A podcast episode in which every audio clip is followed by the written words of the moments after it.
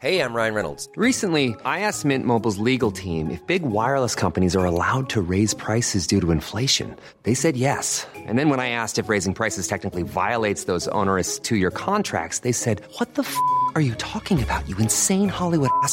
So to recap, we're cutting the price of Mint Unlimited from $30 a month to just $15 a month. Give it a try at mintmobile.com slash switch. $45 upfront for three months plus taxes and fees. Promo rate for new customers for limited time. Unlimited more than 40 gigabytes per month. Slows. Full terms at mintmobile.com.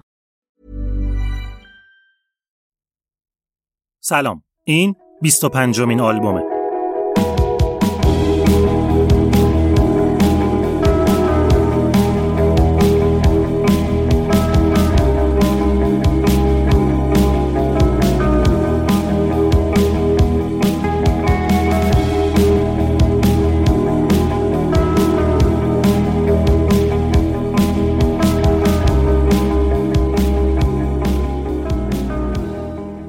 من بردیا برجسته نژاد هستم و این قسمت پادکست آلبوم در اوایل دی ماه 1400 منتشر میشه. توی پادکست آلبوم من ماجرای ساخت و انتشار آلبومای شاخص و تاثیرگذار تاریخ موسیقی از آرتیستای مهم و جریان ساز رو براتون تعریف می‌کنم. قرار بریم سراغ یکی از مهمترین و متفاوتترین گروه های تاریخ، گروهی که اعتبار هنری موسیقی انگلیس محسوب میشه. قرار توی یه سریال سه قسمتی از گروه استثنایی Jethro Tull بشنوین و با دو تا از مهمترین و ماندگارترین آلبوماشون یعنی آلبومای Aqualung و Thick as a Brick آشنا بشین. دو آلبومی که پشت سر هم و به فاصله کمتر از یه سال منتشر شدن که جفتشون موفق ترین آلبومای Jethro Tull ن و منتقدام ازشون به عنوان بهترین آلبومای این گروه یاد می‌کنن.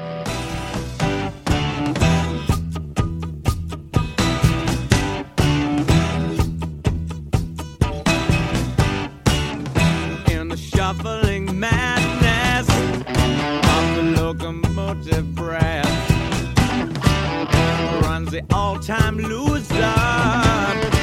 Headlong to his death. Oh, it feels a piston scraping, steam breaking on his brow. Old Charlie stole the handle, and the train didn't want stop.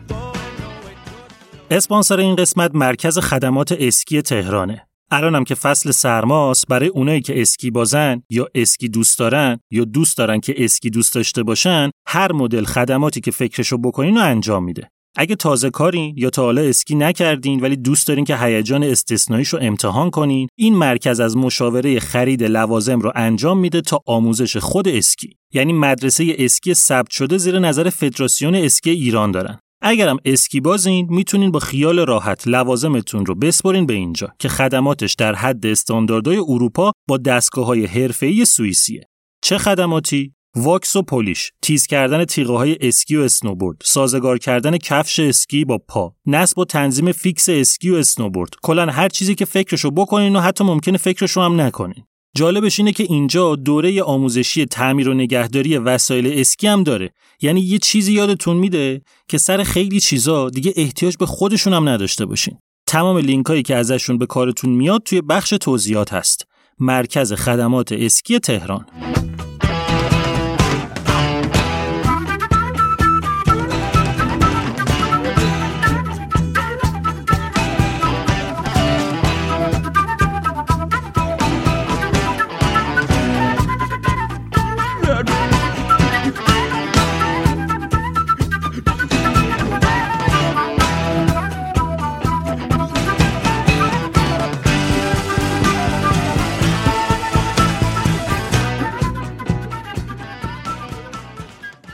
داستان ما توی سال 1963 شروع میشه. توی یه شهر ساحلی خوشگل و خوش آب و هوا و توریستی تو شمال غربی انگلیس به اسم بلکپول.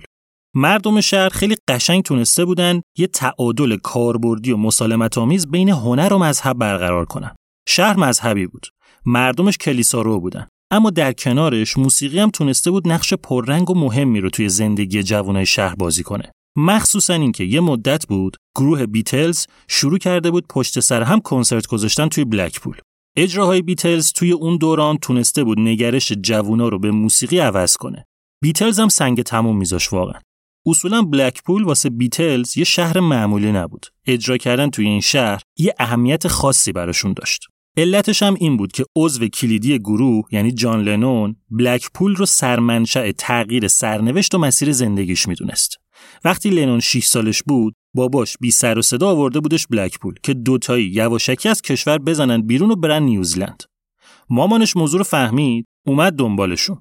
بابای لنون توی یه صحنه فوق دراماتیک جان کوچولو 6 ساله رو گذاشت وسط و بهش گفتش که باید همین الان بین من و مامانت یکی رو انتخاب کنی. یا با من میای میریم نیوزلند یا با مامانت برمیگردی لیورپول. جان بدون اینکه بفهمه قضیه از چه قراره باباشو انتخاب کرد. مامانش برگشت گفت جان دقت کن. با من برمیگردی خونه یا با بابات می‌خوای بری. جان دوباره باباشو انتخاب کرد. اما به محض اینکه مامانش ناراحت و غمگین و معیوس ازشون دور شد جان کوچولو گریه کنان دوید سمت مامانش و باباشو تنها گذاشت و برگشت لیورپول. حالا از اون موقع 16 17 سال گذشته بود. جان لنون عضو یکی از مهمترین گروه های موسیقی تمام دوران بود. اما همیشه با خودش فکر می‌کرد اگه اون لحظه توی بلکپول به جای اینکه دنبال مامانم میدویدم پیش بابام میموندم الان تو چه وضعی بودم؟ اینکه اگه بابام منو توی اون سن توی اون دوراهی احمقانه نمیذاشت چقدر الان تردیدای زندگیم کمتر بود. بلکپول واسه لنون شهری بود که مسیر زندگیشو عوض کرده بود. حالا تو سال 1963 جان لنون با بیتلز برگشته بود که بزرگترین تاثیر رو روی شهری بذاره که روش بزرگترین تاثیر رو گذاشته بود. پس اولین اجرای بیتلز توی شهر ساحلی بلکپول تو سال 1963 که شروع داستان ماس برگزار شد. تازه بود که اولین آلبومشون رو منتشر کرده بودن. پررنگ شدن بیتلز توی بلکپول فرهنگ و سلیقه و فاز جوانای اون موقع شهر رو پشت رو کرد. اصلا بیتلز کاری کرده بود که اون دوران انگلیس یه دوران طلایی به حساب بیاد. برای اولین بار موسیقی انگلیس داشت به دنیا صادر می‌شد و همین قضیه باعث شده بود که موسیقی واسه جوونا نه فقط یه عنصر تاثیرگذار فکری و فرهنگی بلکه عشق و آرزو و آینده باشه. هر کی رو می‌دیدی یعنی هر کسی که می‌تونست با هر چیزی یه صدایی از خودش در بیاره. چند تا مثل خودش رو پیدا کرده بود و یه گروه را انداخته بود. همه انگلیس اینطوری بود. تو هر شهر پر شده بود از گروه های موسیقی ریز و درشت. اکثرشون هم کارشون از اجرا گذاشتن توی کافه ها جلوتر نمی‌رفت و به زور عمرشون از یکی دو سال میگذشت. اما هرچی بود موسیقی حرف اول رو می‌زد و مرکز توجه همه جوانای اون موقع بود. سوار بر موج بلند و قوی موسیقی جدید انگلیسی و تحت تاثیر اولین اجرای گروه بیتلز توی شهر ساحلی بلکپول تو سال 1963 سه تا جوون مدرسه‌ای تصمیم گرفتن که گروه موسیقی خودشونو سرپا کنن. نفر اول اسمش بود جفری هموند. 17 سالش بود. گیتار می‌زد، عاشق هنر بود، نقاشی رو بیشتر از موسیقی دوست داشت، اما توی اون سن و توی اون دوران و توی اون شهر هیچی به اندازه موسیقی نمی‌تونست نیاز یه نفر رو به دیده شدن و جلب توجه کردن برآورده کنه. هموند یه مدت بود که تصمیم گرفته بود یه گروه موسیقی را بندازه. اولین کسی هم که باش صحبت کرده بود یکی از رفیقاش بود. پسری به اسم ایان اندرسون. اندرسون یه سال از هموند کوچیکتر بود. 16 سالش بود. بچه خود بلکپول نبود. مهاجر بود. توی یه شهر کوچیک به اسم دانفرملین توی اسکاتلند به دنیا آمده بود. دو تا داداش خیلی بزرگتر از خودش داشت که یکیشون 14 سال ازش بزرگتر بود اون یکی 12 سال. دانفرملین شهر کوچیکی بود. باباش اونجا یه شرکت تولیدی داشت که وقتی پسر اولش 18 سالش شد و قرار شد واسه دانشگاه بره ادینبرگ خودشو بازنشسته کرد و دست خانواده رو گرفت و دنبال پسر بزرگه همگی را افتادن رفتن ادینبرگ. ادینبرگ پایتخت اسکاتلنده. ایان چهار سالش بود که از دانفرملین رفتن ادینبرگ. خانواده اندرسون دو تا خصلت خیلی پررنگ داشتن. اول اینکه به شدت مذهبی و سنتی بودن. دوم که عجیب عاشق موسیقی جز بودن. ایان بچه که بود چموشی می‌کرد. هر کاری می‌کردن دامن اسکاتلندی نمیپوشید. یک شنبه هم جیم می‌شد که نره کلیسا.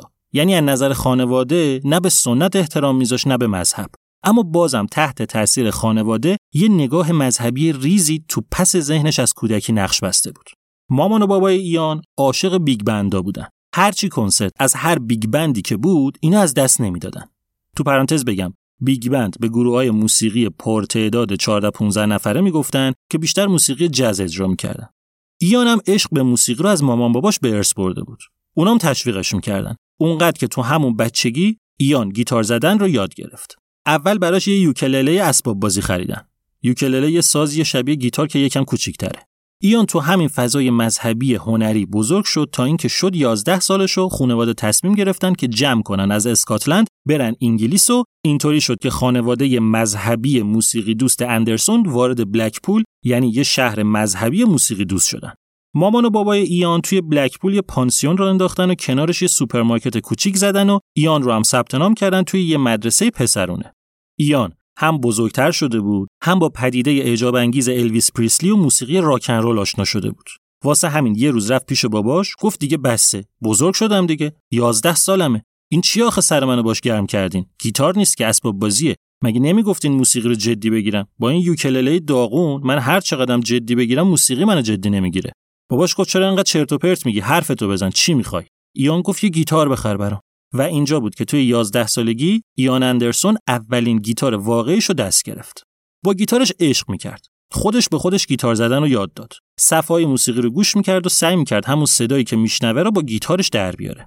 عاشق موسیقی بود اما هیچ وقت به موزیسین شدن فکر نمی‌کرد. درسش تو مدرسه خوب بود مخصوصا ریاضی و علومش. مطمئن بود که وقتی بزرگ میشه شغلش یا به ریاضی ربط داره یا به علوم. تو همین مدرسه بود که با جفری همون رفیق شد. جفری هم مثل ایان گیتار خودش یاد گرفته بود. اما فرقش این بود که مثل ایان موسیقی براش سرگرمی نبود. جدیتر به ماجرا نگاه می‌کرد. پس تا اینجا شد دو نفر. اولی جفری هموند دومی ایان اندرسون. نفر سوم گروه ما اسمش بود جان اونس اونس یه سال از اندرسون و دو سال از هموند کوچیکتر بود یعنی 15 سالش بود. پیانیست بود. اما از موقعی که با بیتلز آشنا شده بود رفته بود درامز یاد گرفته بود. می‌گفت توی بیتلز کسی پیانو نمی‌زنه پس منم نمی‌زنم. میرم یه چیزی می‌زنم که تو بیتلز هم باشه. تو پرانتز یه چیزی رو بگم. الان وسط های سال 1963 یعنی بیتلز چند ماه پیش اولین آلبومش رو منتشر کرده. چند ماه بعدم تازه قرار آلبوم دومش رو بده. از آلبوم سوم به بعده که جان لنون توی آهنگا به جز گیتار پیانو هم می‌زنه. اون موقعی که جان اونس از پیانو رفت رو درامز آهنگای بیتلز پیانو نداشت. اونس با اندرسون و هموند سر همین موسیقی رفیق بود. نسبت به جفتشون هم بچه بروزتری بود. همین اونس بود که بیتلز رو به اندرسون و هموند معرفی کرد. انقدر ستایی همون یه دونه آلبوم بیتلز رو گوش کرده بودن که نوت به نوتش رو حفظ بودن. عشق و علاقه این سه تا پسر به بیتلز با اولین کنسرت بیتلز تو بلکپول یهو تبدیل شد به کرم گروه را انداختن. و اینطوری شد که تو سال 1963 سه تا پسر بچه جفری هموند و ایان اندرسون و جان اونس جمع شدن دور هم که گروه موسیقی خودشون رو راه بندازن. جفری گفت خب با نام و یاد خدا گروهمون رو در همین لحظه رسما افتتاح می‌کنیم. من میشم خواننده و گیتاریست، ایان میشه بیسیست، جانم میشه درامر. ایان گفت با تشکر از این وقتی که در اختیار من گذاشتین چرا تو بشی گیتاریست؟ جفری گفت پس کی بشه؟ ایان گفت من میشم. گفت نه دیگه تو بشو bassist. ایان گفت من یا گیتاریست میشم یا رو من حساب نکنی. جفری گفت بچه بازیه مگه؟ ایان گفت بابا من به عمرم bass guitar دستم نگرفتم. تو مگه یه bass guitar قدیمی نداری خودت؟ جفری گفت لوس ننر. okay تو بشو گیتاریست من میشم bassist. جان یهو برگشت گفت آقایون برادرها ببخشید من وارد معاملتون میشم و اما من الان دو سه ماه بیشتر نیست دارم drums می‌زنم. بلد نیستم اونقدرها من پیانیستم. جفری گفت نه. پیانو می‌خوایم چیکار یا درامر میشی یا می‌گردیم دنبال یکی دیگه. جان گفت وا. ایان گفت bassist نمیشم. گفتی چشم. من چون کوچیکترم داری زور میگی. گفت آره دیگه مگه واضح نیست؟ گفت آره خواستم مطمئن بشم. okay من میشم همون درامر فقط اینکه الان خوانندمون کیه؟ جفری گفت ایان. ایان گفت چرا من؟ گفتی تو میشی خواننده که. گفت من اون موقع که اینو گفتم قرار بود گیتاریست باشم نه bassist. خوانندگی به اونی که گیتار دستشه بیشتر میاد. صدات هم که بد نیست همون تو بشو خواننده. ایان گفت okay ببینیم چی میشه حالا. کجا تمرین کنیم؟ جان گفت بیان گاراژ خونه ما. هم جای خالی زیاد داره همین که من برام سخته بخوام set drums رو خیرکش کنم بیارم جای دیگه. جفری گفت okay پس جا هم ردیف شد. حله دیگه همه چی. آهان اسممونو چی بذاریم؟ پیشنهادا رو ریختن وسط یکی از یکی بیمزه تر وسط فکر کردنشون یهو جفری گفت آقا راستی فیلم جدید جیمز باند چند روز دیگه میاد یه برنامه بذاریم بریم ببینیم. اسمش روسیه با عشق From Russia with Love. شان کانری جیمز بانده. تو پرانتز بگم شخصیت جیمز باند واسه کتابای ایان فلمینگه که سال 1962 اولین فیلمش اکران شد به اسم دکتر نو که اونجام شان کانری جیمز باند بود. الانم قرار بود دومین فیلمش اکران بشه. گفتن ایول آره بریم حتما. یهو ایان برگشت گفت ببینم شما کتابای جیمز باند ایان فلمینگو خوندین؟ گفتن آره. گفت ما ستامون داریم توی مدرسه پسرونه بدون دختر درس می‌خونیم دیگه. گفتن خب. گفت اون کلابه هست که جیمز باند میره اونجا. کلابه که اعضاش همه مردن. اسمش چی بود؟ گفتن The Blades. گفت خودشه. همین بشه اسم گروهمون. The Blades. گفتن احسنت عالیه. The Blades. شیک هم هست. جفری گفت پس اینم حل شد. حالا یه سوال دیگه. چی بزنیم اصلا؟ من خودم که عشق بلوزم. کلی صفحه بلوز دارم. اونا رو می‌تونم بیارم از توشون یه چیزایی در بیاریم بزنیم. ایون گفت من خوراکم موسیقی جزه. یه چند تا صفحه جز درست درمون دارم. منم اونا رو میارم. جان گفت منم که جونم در میره واسه راک. راک ماجرا رو هم بسپرین به من. جفری گفت خب پس الان نقشا که معلوم شد. چی می‌خوایم بزنیم هم که مشخص شد. جای تمرینمون هم که انتخاب کردیم. اسمم که گذاشتیم رو خودمون. فقط یه چیز خیلی مهم دیگه میمونه. گفتن چی؟ گفت این که اصلا هدفمون از این که داریم یه گروه را میندازیم چیه؟ می‌خوام ببینم کلا نگاهمون به موضوع با هم یکی هست یا نه؟ ایان برگشت یه نگاه به جان کرد. جان به جفری جفری به ایان. ایان گفت والا تعارف که نداریم شما رو نمی‌دونم. ولی واسه من هدف اصلی دختربازیه. جان گفت آخش روم نمی‌شد بگم. واسه منم همینه. جفری گفت بابا پوسیدیم توی مدرسه پسرونه کوفتی. من 17 سالم شده تا حالا یه دونه دوست دخترم نداشتم. خب خدا رو شکر. هدفمونم که یکیه پس. و اینطوری شد که سال 1963 توی شهر ساحلی بلکپول انگلیس گروه سه نفره د بلیدز متولد شد. جفری هموند بیسیست، جان اونس درامر و ایان اندرسون گیتاریست و خواننده.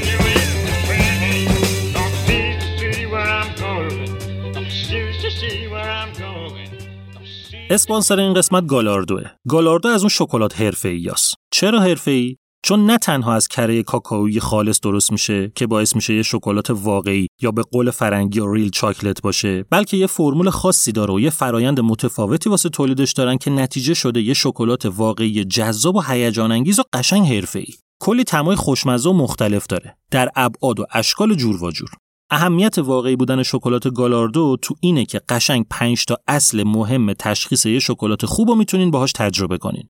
اول اینکه خوش و تو دهن آب میشه، دوم اینکه به محض اینکه بازش کنی بوش میپیچه تو فضا، سوم اینکه به راحتی میشکنه و وقتی هم بشکنه یه صدای تق باحالی میده که آدم خوشش میاد. چهارم اینکه به سطحش دست بزنی خشن نیست، مثل ابریشم نرمه. پنجم اینکه رنگش یک نواخته، براق، سیغلیه. موقعی که این پنج تا چیز توی یه شکلات داشتین یه شکلات مثل گالاردو بدونین که با یه شکلات حرفه‌ای و واقعی طرفین. شکلات گالاردو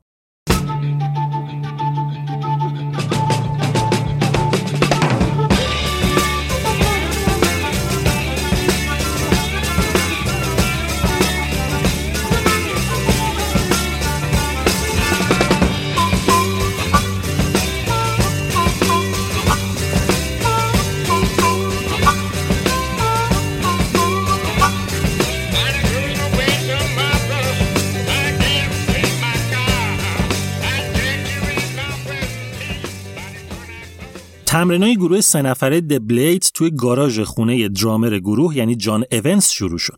کل چیزی که تمرین می‌کردن و می‌زدن کاور کردن آهنگایی بود که تا اون موقع شنیده بودن و دوست داشتن. نمی‌شد ژانر مشخصی توی کارشون پیدا کرد. هر کدوم سلیقه خودشونو داشتن و واسه همین از همه کس و همه ژانری آهنگ انتخاب می‌کردن و می‌زدن. اونقدر خوب نبودن. تصور کنین با درامری که پیانیست بود و بیسیستی که گیتاریست بود و خواننده‌ای که تا اون موقع یه خط هم نخونده بود نتیجه چی می‌تونست از آب در بیاد ولی هرچی بود اینا تونستن با همون درب و داغونیشون چند تا اجرا توی کلابای جوانان و یکی دو تا اجرا توی کلیسای محلشون دست و پا کنن. از پول خبری نبود. کلا اصلا هدفشون پول نبود. احتیاجم نداشتن. اونقدر سنشون کم بود که هنوز دستشون تو جیب مامان باباشون بود. تمام تمرکز و توجهشون رو گذاشته بودن روی دخترا. اما یه چیزی بهتون بگم. اینکه دخترا بشناسنشون و قربونشون برن و بچه معروف باشن خیلی چیز جذاب و هیجان انگیزی بود. اما اینا هیچ کدوم این کاره نبودن. اصلا تو این فازا نبودن. کلا تو هیچ فازی به جز موسیقی نبودن. نه لای دخترا میلولیدن نه مواد مصرف می‌کردن نه به اون صورت مشروب میخوردن. سه تا پسر بچه که اهل هیچی نبودن. فقط چون توی مدرسهشون دختر نبود دلشون یکم توجه از جنس مخالف می‌خواست. نسبتا همه چیز داشت خوب پیش می‌رفت. تمریناشون روال بود. حمایت خانواده پشتشون بود. اجراشون با اینکه خوب نبود اما همینم که بود خودش خیلی بود. این وسط ها ولی دو تا مسئله بود که اذیتشون می‌کرد که هر چقدر سعی می‌کردن به روی خودشون نیارن نمی‌شد. اول اینکه ایان اندرسون با اینکه کلی چک و چونه زده بود که بشه گیتاریست گروه که به خاطرش جفری همون مجبور شده بود برخلاف میلش بشه بیسیست گیتاریست خوبی نبود. دوست داشت باشه ها اما از پس خیلی از چیزا بر نمی اومد. این مشکل اولشون بود. مشکل دوم جان اونس و درامزش بود. دوست نداشت تفلی. اولش می‌گفت کار ساده ایه دیگه باید با چوب بزنم این ور اما درامز علکی نبود. دلش هم با درامز نبود. عشقش پیانو بود. درامز هم که می‌زد انگشتاش زخمی می‌شد نمی‌تونست دیگه پیانو بزنه. قضیه اونجایی براش سختتر شد که آلبوم سوم بیتلز منتشر شد و دید جان لنون داره توش پیانو می‌زنه. تا وسط های سال 1964 تحمل کردن. اما دیگه دیدن اینطوری نمیشه. وقتشه که یه چیزایی رو عوض کنن. تو پرانتز یه چیزی بگم. یه گروهی بود اون موقع تو همون بلکپول به اسم The Atlantics که کارشون خیلی بهتر از The Blades بود. بچه های The Blades خیلی با بچه های The Atlantics حال می‌کردن. ژانرشون یه چیزی بین R&B و بلوز بود که به سلیقه اینا می‌خورد. تقریبا هرچی اجرا Atlantics توی کافه ها و بارا داشت این سه تا می‌رفتن تماشاشون. اینقدر اینا دوره ور اونا پلکیده بودن که با هم رفیق شده بودن. بچه های The Blades قانع بودن. اصلا به این فکر نمی‌کردن که یه روزی مثلا بشن بیتلز همین که بتونن مثل Atlantics بشن واسهشون کافی بود. حالا گفتم بهتون که وقت اون رسیده بود که یه چیزایی رو توی گروه تغییر بدن. اول اومدن با bassist گروه Atlantics صحبت کردن. یکی به اسم مایکل استیونز. من هر جا لازم باشه اسما رو مرور می‌کنم باهاتون که تو شخصیت ها گم نشین. شخصیت زیاد داریم. سعی می‌کنم یه طوری بگم که گیج کننده نباشه. خلاصه اینا با مایکل استیونز صحبت کردن و بهش پیشنهاد دادن که بیاد بشه گیتاریستشون. استیونز برگشت گفت ایان که هست دو تا گیتاریست می‌خواین؟ گفتن آره دوتا بهتر از یکیه. تو میشی lead گیتاریست ایان میشه rhythm گیتاریست و خواننده. گفت okay ولی در جریان هستین که من bassist م گیتاریست نیستم. گفتن تو با همون bassist یت از ایان بهتر گیتار می‌زنی. استیونز قبول کرد. روابط بین بچه های Atlantics اونقدر خوب نبود. ترجیح می‌داد جایی باشه که آدماش با هم دوستتر باشن. پس اینطوری شد که مایکل استیونز از Atlantics جدا شد و اومد شد گیتاریست د مشکل اول اینطوری حل شد. موند مشکل دوم. که بالاخره جان اونز تونست بقیه رو قانع کنه که از پشت drums بلند بشه. گفت ببینین جان لنون داره توی بیتلز پیانو می‌زنه. ما باید keyboardist داشته باشیم دیگه. بهتر از منم که گیرتون نمیاد. یه آگهی دادن تو روزنامه که به یه درامر احتیاج داریم. اینجا بود که یه پسر 15 ساله به اسم بری بارلو که تو گروه مدرسهشون drums می‌زد اومد تست داد و قبول شد و شد درامر جدید گروه. جان اونس هم که تا اون موقع پیانو می‌زد رفت یه کیبورد خرید و شد keyboardist گروه. پس چی شد؟ گروه سه نفره The Blades بعد از حدود یه سال از تولدش شد یه گروه پنج نفره. جفری هموند bassist ایان اندرسون گیتاریست و خواننده جان اونس keyboardist با دو تا یار جدید یعنی بری بارلو درامر و مایکل استیونز گیتاریست. بلیدز تونسته بود تو همین یه سالی که از شروعش گذشته بود یه شهرتی تو همون شهر و محله خودشون دست و پا کنه. همه چیزی می‌زدن اما ژانر اصلیشون پاپ و بلوز بود. چیزایی که می‌زدن آهنگایی بود که صفحهشو داشتن. تعداد صفایی هم که جفری هموند بیسیس داشت که عشق بلوز بود بیشتر از بقیهشون بود. پس ناخداگاه ژانرشون شده بود بلوز. اونقدر آهنگا رو گوش می‌کردن تا بتونن مثل نسخه اصلی اجراشون کنن. همچنان به اون صورت هم از پول خبری نبود. درسشون هم کم کم داشت تموم می‌شد. واسه همین هر کدوم افتادن به این فکر که یه شغلی واسه خودشون دست و پا کنن تا حداقل خرج زندگیشون در بیاد. ایان اندرسون از همشون جدی تر بود که زودتر از نظر مالی مستقل بشه. اول رفت توی یه فروشگاه شد فروشنده بعد رفت اپلای کرد که بشه پلیس. تا این حد بی ربط. قبولش نکردم ولی. چند تا کار دیگه هم رو هم امتحان کرد اما هیچ کدوم اونی نبود که به دلش بشینه. دید کار درست حسابی پیدا نمی‌کنه گفت چه کاریه به جاش میرم درس می‌خونم. واسه همین رفت توی کالج هنری بلکپول و توی رشته نقاشی ثبت نام کرد. شد اوایل سال 1965 که گروه د بلیدز تصمیم گرفت فاز موسیقیش رو یه درجه ببره بالاتر. گفتم بهتون که اصل کارشون موسیقی بلوز بود اما واسه اینکه بتونن توی این ژانر خودشون رو نشون بدن هنوز چند تا ساز کم داشتن. اینجا بود که دو نفر دیگر رو به ترکیب گروه اضافه کردن یعنی با آوردن یه نوازنده ترومپت و یه نوازنده ساکسوفون ترکیب پنج نفره د بلیدز شد هفت نفره.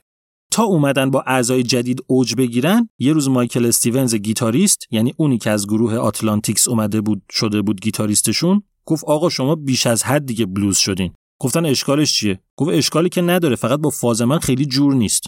گفتن شما تو همون Atlantics هم که ژانرتون بلوز بود. گفت آره فکر می‌کنی واسه چی از اونجا اومدم بیرون؟ گفتن حالا منظورت چیه؟ گفت به نظرم بگردین دنبال یه گیتاریستی که فازش بهتون بخوره. من می‌خوام برم دنبال کارهای خودم. و اینطوری شد که مایکل استیونز از گروه The Blades رفت و ما دیگه باش کار نداریم. می‌تونین اسمشو فراموش کنین. با رفتن گیتاریست اعضای گروه یه جلسه اضطراری گذاشتن که ببینن چی کار باید بکنن. جفری هموند گفت الان گیتار زدن ایان بهتر شده به نسبت اون موقع. اما کلا ما واسه ترکیب موزیکمون دو تا گیتار لازم داریم. یان اندرسون گفت من یکی دو نفر رو می‌شناسم اما ژانرمون خیلی بهشون نمی‌خوره. بعیدم می‌دونم اگه بهشون بگیم قبول بکنن بیان. بری بارلو درامر گفت من ولی یکی تو ذهنم هست که فکر کنم به دردمون می‌خوره. گفتن کی؟ گفت کریس رایلی رو می‌شناسین؟ گفتن کریس؟ کریس خودمون؟ گفت آره. گفتن همین کریس رایلی گیتاریست Atlantics رو میگی؟ گفت آره. جان اونز گفت فکر بدی نیست اول bassist شون رو برداشتیم آوردیم کردیم گیتاریستمون. حالا خود گیتاریستشون رو میاریم. یان اندرسون گفت خبر ندارین مگه کریس رایلی رفته از Atlantics؟ الان یه گروه دیگه رو انداخته واسه خودش. دفتر و دستکی به هم زده. بری بارلو گفت به نظرم گزینه خوبیه. حالا ضرر نداره. بهش میگیم ببینیم میاد بشه گیتاریستمون یا نه.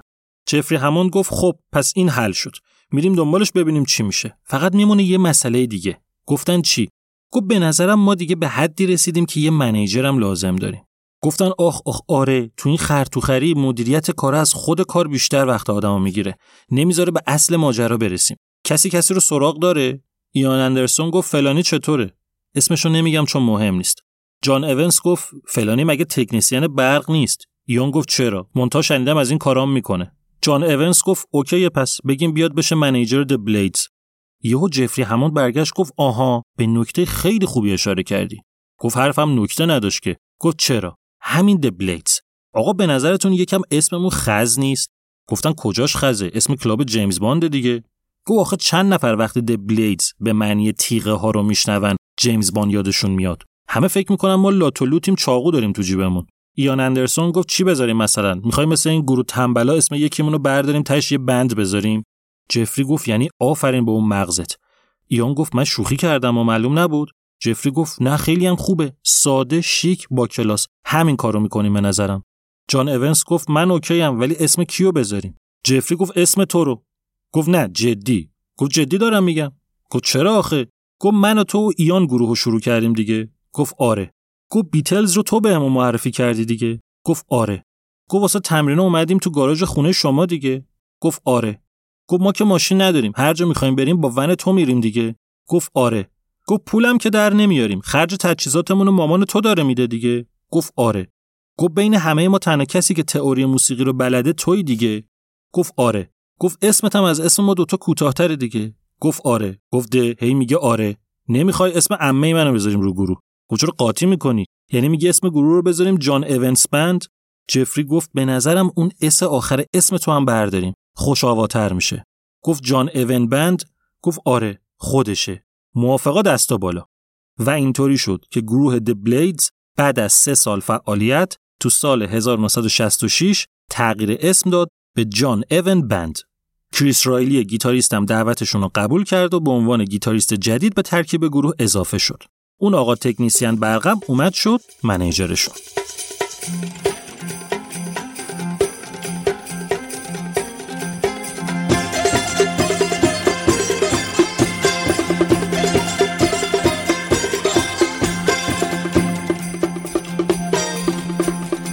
Don't want to be a fat man. People would think that I was just good fun. Would rather be a thin man. I am so glad to go on being one. Too much to carry. کار داشت خوب پیش می‌رفت. نوازندای ترومپت و ساکسوفون از گروه رفتن و آدمای جدید اومدن جاشونو گرفتن. رفت آمد تو گروه زیاد بود کلا اما پنج نفر اصلی محکم و قوی چسبیده بودن به کار. یه مرور سریع بکنیم. جفری هموند bassist، ایان اندرسون خواننده، جان اونس keyboardist که سر اسم گروه خودش هم s آخر اسمشو انداخت شد جان اون، بری بارلو درامر و کریس رایلی گیتاریست. گروه تونست به اجراهای جدیتر و گنده تر برسه. اجرا تو دانشگاه ها، توی بارای بزرگتر و معروفتر، مخاطب بیشتر، جیغ و دست و سوت و هورای بلندتر. منتها اینا دیگه به یه نقطه رسیده بودن که داشت کم کم حالشون از خودشون به هم می‌خورد. یعنی چی؟ یعنی اینا تا الان هر چی زده بودن موزیک بقیه بود.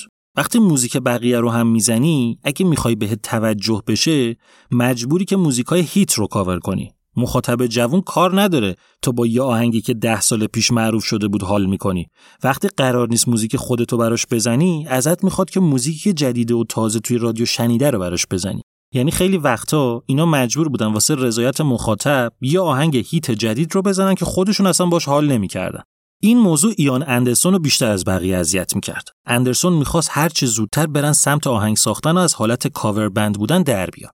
پس به مرور و با گذشت زمان اون کسی که تبدیل شد با آهنگساز اصلی و مغز متفکر هنری گروه نه جفری هماند پر سر و صدا بود نه جان ایون که اسم گروه از رو اسمش انتخاب کرده بودن بود نه بری بارلو درامر و کریس رایلی گیتاریست ایان اندرسون بود که تونست با نشون دادن تواناییش توی ساخت آهنگ و نوشتن lyrics تبدیل بشه به شخص اول گروه The John Evan Band. همین موقع هم بود که گروه تصمیم گرفت برای اینکه بتونه یه قرارداد واسه خودش دست و پا کنه بره توی استودیو و یکی دو تا کار ضبط کنه که باهاشون بتونه بره دنبال کمپانیا. همین کار رو هم کردن. دو تا آهنگ ضبط کردن که یکیش کاور بود، دومی اسمش بود How Can You Work With Mama. با ضبط کردن این یه دونه آهنگ که نوشته یکی از اعضای خود گروه بود به نظر می اومد که رسما همه چی داره میره به سمت حرفه‌ای شدن. اما معلوم نشد چی شد که یهو انگار یه بمب افتاد وسط گروه و همه چی رفت رو هوا و پخش و پلا شد. یادتونه موقعی که داشتم سه نفر اصلی رو اون اول معرفی می‌کردم در مورد جفری همون چی گفتم؟ گفتم جفری عاشق هنر بود. نقاشی رو هم بیشتر از موسیقی دوست داشت. مونتا چون با موسیقی می‌تونست بیشتر تو چشم باشه و احتمال اینکه دوست دختر پیدا کنه بیشتر بود نقاشی رو بیخیال شد و چسبید به موسیقی. گروه داشت الان پا می‌گرفت اما انگار کرم نقاشی هنوز تو جون همون داشت وول می‌خورد. یه روز اومد پیش بقیه گفت آقایون هم ها من دیگه نمی‌تونم. گفتن چی رو نمی‌تونی؟ گفت این که توی گروه باشم. گفتن چرا؟ مشکل چیه؟ با آهنگ ساختن ایان مشکل داری؟ گفت نه به جان خودم ایان که داداشمونه. نه ایان می‌دونه خودش. من از اولم مثل شما اونقدر عشق موزیک نبودم. نقاشی دوست داشتم. دلم اونجاست. می‌خوام برم full time دنبال نقاشی. دلیلی که جفری هموند داشت چیزی نبود که بقیه بتونن باش چک و چونه بزنن. پس جفری هموند از گروه اومد بیرون. همین موقع ها بود که ون جان ایون که در اصل ماشین کل گروه بود و همه جا با اون می‌رفتن نابود شد. هرچی پول داشتن و نداشتن و مجبور شدن بدن واسه تعمیر ماشین. اینجا بود که کریس رایلی گیتاریستم قاطی کرد و گفت نه تنها با شما پول در نمیاد بلکه همون دوزاری هم که ته جیبمونه رو باید بدیم این لگن رو درست کنیم. من دیگه نیستم. پس کریس رایلی هم گذاشت رفت. اسم ایشون رو می‌تونی فراموش کنین دیگه باش کار نداری بری بارلو درامرم دید بقیه رفتن گفت لابد اینا یه چیزی می‌دونن من نمی‌فهمم دیگه. اونم گذاشت رفت. تو این خرطوخری اندرسون دید که اون فلانی تکنیسین برقه همه کار بلده به جز manager ی. طرف رو اخراج کرد. یعنی خلاصه تو کمتر از چند هفته بیسیست و گیتاریست و درامر و منیجر گروه رفتن. به نظر میومد همه چی داره به سمت نابودی میره. اما ایان اندرسون محکم سر جاش وستاده بود. نمی‌خواست جا بزنه. همین که هنوز جان ایون مونده بود براش دلگرمی بود. پس اندرسون گشت و یه سری نوازنده جدید آورد و جایگزین اونایی که رفته بودن کرد. بعدم که دستش رو افتاده بود شروع کرد آهنگ نوشتن. تند تند کار جدید میساخت. یکی از یکی جذابتر. از اون طرفم یه manager جدید آوردن و طرفم افتاد دنبال اجرا جور کردن واسه گروه. یه کاری که manager جدید تونست بکنه که خیلی هم مهم بود این بود که تونست اواخر سال 1966 یه اجرا برای گروه جور کنه به عنوان opening act گروه پینک فلوید توی کالج فنی کنتربری تو پرانتز بگم پینک فلویدیام تقریبا همزمان با John Evan Band کارشون رو شروع کرده بودن. با یه اسم دیگه البته. اما الان که سال 1966 بود که پینک فلوید اسمش پینک فلوید ساوند بود که هنوز آلبوم اولشون رو نداده بودن بیرون که هنوز دیوید گیلمور نیامده بود و سید برت خواننده و گیتاریست بود که تازه یه مدت بود که شده بودن چهره موسیقی زیرزمینی لندن کلا از John Evan Band خیلی معروف تر بودن. می‌تونید توی قسمت دوازدهم پادکست آلبوم به اسم هر دو روی ماه تاریک است کل ماجرای پینک فلوید توی اون زمان رو گوش کنید حالا خلاصه manager گروه یه کار دیگه هم کرد اینجا. اینکه موقعی که داشت اسم گروه و واسه opening act پینک فلوید می‌داد به برگزار کننده ها به جای John Evan Band برگشت گفت John Evan Smash به نظرش این قشنگتر بود. از اینجا بود که اسم گروه عوض شد و شد همین. جان اون اسمش گروه دوباره جون گرفته بود. اندرسون به وضوح و بدون تعارف فرمونو گرفته بود. دستشو به نظر میومد گروه داره به یه سمتی می‌بره که تو افقش میشه موفقیت رو دید. آهنگا خوب نوازنده ها خوب منیجرشون خوب اجراها خوب. اما همچنان اون چسبی که لازم بود اعضای گروه رو بچسبونه به هم این وسط نبود. آدما هی می اومدن می‌رفتن. کار به جایی رسیده بود که اجرا به اجرا نوازنده ها عوض می شدن. تا اینکه دوباره گروه رسید به نقطه ای که بجز ایان اندرسون و جان اون همه گذاشتن رفتن و گروه دوباره خالی شد. داشتن فکر می‌کردن که دوباره نوازنده از کجا پیدا کنیم که یهو در باز شد و بری بارلو اومد تو. یعنی همون درامری که قدیم داشتن که وقتی دید بقیه رفتن اونم گذاشت رفت. خبر موفقیت ها و اجراهای خوب و موسیقی جذاب ایان اندرسون تو این مدت به گوش بری بارلو رسیده بود. فهمیده بود که اشتباه کرده و جوگیر شد و بیخودی از گروه اومده بیرون. حالا که گروه جان اون اسمش با موسیقی اندرسون به یه جاهای خوبی رسیده بود با گردن کج برگشته بود که دوباره بیاد بشه درامر گروه. یه کادو هم برای گروه آورده بود. فهمیده بود که اینا بیسیست هم ندارن. یکی از رفیقاشو به اسم گلن کورنیک آورده بود که اونو بیاره تو گروه. همین موقع هم بود که آگهیشون توی روزنامه هم جواب داد و یه گیتاریستی بهشون اضافه شد به اسم نیل اسمیت. پس یه بار دیگه مرور کنیم ببینیم ترکیب گروه الان چی شد. می‌دونم اسما زیاده یه ذره پیچیده میشه ماجرا ولی لازمه که اسما رو بدونیم ایان اندرسون خواننده و آهنگساز جان اون keyboardist بری بارلو درامر با گلن کورنیک bassist و نیل اسمیت گیتاریست. این میشه الان کی؟ سال 1967 گروه دوباره با اعضای تازه نفس جون گرفت. اما یه اتفاقی داشت اینجا میافتاد که کسی حواسش بهش نبود. یعنی کسی اگه از بیرون اینا رو می‌دید خیلی نمی‌فهمید چه خبره. اما حالا دیگه همه چی یعنی کاملا همه چی تحت کنترل و مدیریت ایان اندرسون بود. اعضای دیگه گروه با اینکه قرفر خودشون رو روی استیج داشتن و هر کدوم واسه خودشون یه پا بچه معروف به حساب می اومدن در اصل فقط نوازنده بودن. گروه رو ایان اندرسون و جان اون و جفری همان درست کرده بودن. هماند که رفته بود اون که تواناییش رو نداشت بقیه اعضام که جدید بودن. پس فرمان افتاده بود دست اندرسون. اما فقط این نبود. اون چیزی که تو گروهشون دمیده بود و داشت پله پله میبردشون بالا روح هنری ایان اندرسون و تواناییش توی نوشتن lyrics و ساخت آهنگ بود. یه چیزی هم که بود و باید حواسمون بهش باشه اینه که سال 1967 شروع اوج گرفتن موسیقی psychedelic rock بود. موسیقی که تحت تاثیر psychedelic drugs مخصوصا LSD به وجود اومده بود. گروهی رو پیدا نمی کردی که اعضاش یه چیزی مصرف نکنن اما بچه های John Evan Smash تحت مدیریت سفت و سخت ایان اندرسون همچنان پاک پاک مونده بودن و اصلا سراغ مواد نمی‌رفتن. دیگه تقریبا کاور کردناشون به صفر رسیده بود و فقط اون چیز رو اجرا می‌کردن که اندرسون نوشته بود. یه جور موسیقی soul خاص شمال انگلیس که توی منطقه‌ای که اینا زندگی می‌کردن خیلی طرفدار داشت. اندرسون قشنگ می‌دونست داره چی کار می‌کنه. شیش دونگ حواسش جمع بود.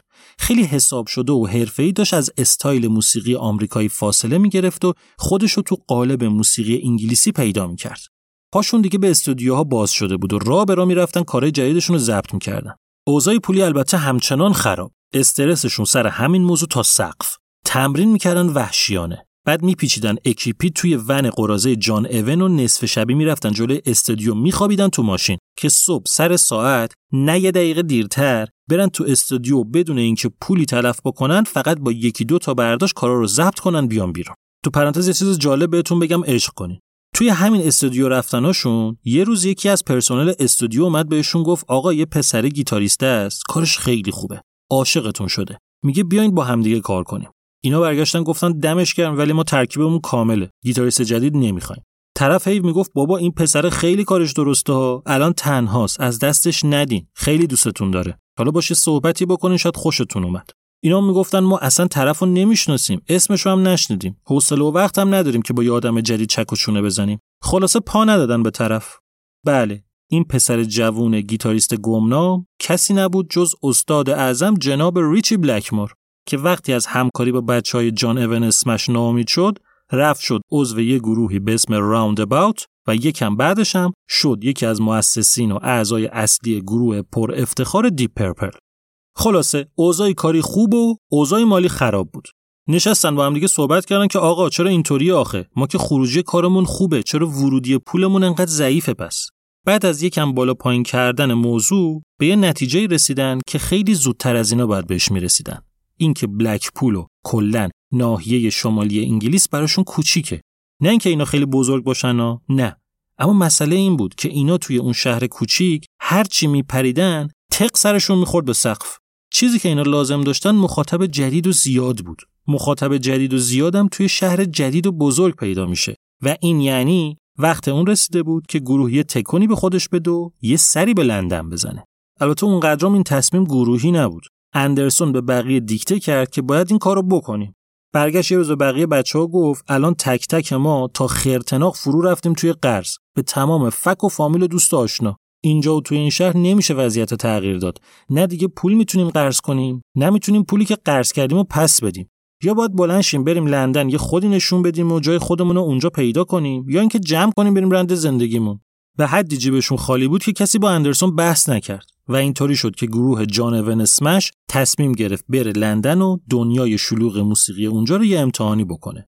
گلن کورنیک یعنی بیسیست گروه که خیالش راحت بود. مامان باباش لندن زندگی می‌کردن. رفت مستقر شد خونه اونا. اما بقیه هر کدوم با جیب خالی لنگ جا بودن.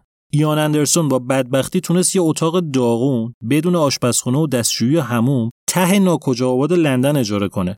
واسه اینکه بتونه اجاره رو هم بده رفت توی یه سینما به عنوان توالت شور با دستمزد فقط یه پوند در روز استخدام شد. یه مدتی هم بود یه پولی از یکی طلب داشت. زیاد نبودا اما می‌تونه شرایطش رو بهتر کنه. مونتا طرف پول رو نمی‌داد. هی این هفته اون هفته می‌کرد. اندرسون هی می‌رفت سراغ طرف. می‌گفت آقا عزیز برادر داخل بیشور پول منو بده من زندگیم رو حواس نون ندارم بخورم. و اینجا بود که یه اتفاقی افتاد که سرنوشت ایان اندرسون و گروهش و کلا موسیقی انگلیس رو تغییر داد.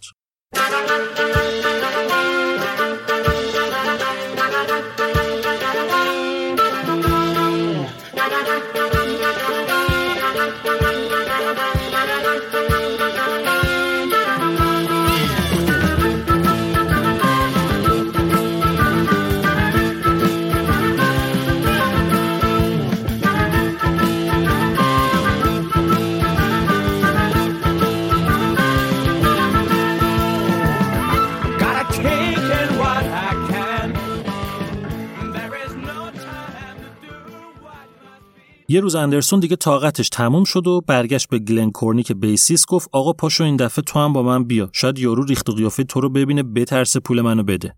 دوتایی رفتن سراغ طرف و خفتش کردن و گلن کورنیک یکم قلدر بازی در آورد و گفت یا پول رو میدی یا همینجا پولت می‌کنم. طرف گفت ندارم. گفتم غلط کردی نمیدی. گفت نمیگم نمیدم که میگم ندارم. وسط بحث و دعوا بودن که یهو ایان اندرسون برگشت به یارو گفت ببینم اون چیه تو دستت؟ گفت این فلوته. چه خوشگله چنده اینا؟ یارو گفت ببین می‌خوای اینو جای طلبت برداری؟ کورنیک به اندرسون گفت خر نشی یا داره گولت می‌زنه؟ با طلبت می‌تونی دو تا از اینا بخری حداقل. اما ایان اندرسون دیگه گوشاش نمیشنید. عاشق فلوته شده بود. پیشنهاد طرف قبول کرد و فلوتش ازش گرفت. Millions of people have lost weight with personalized plans from Noom, like Evan, who can't stand salads and still lost 50 pounds. Salads, generally, for most people, are the easy button, right? For me, that wasn't an option. I never really was a salad guy. That's just not who I am.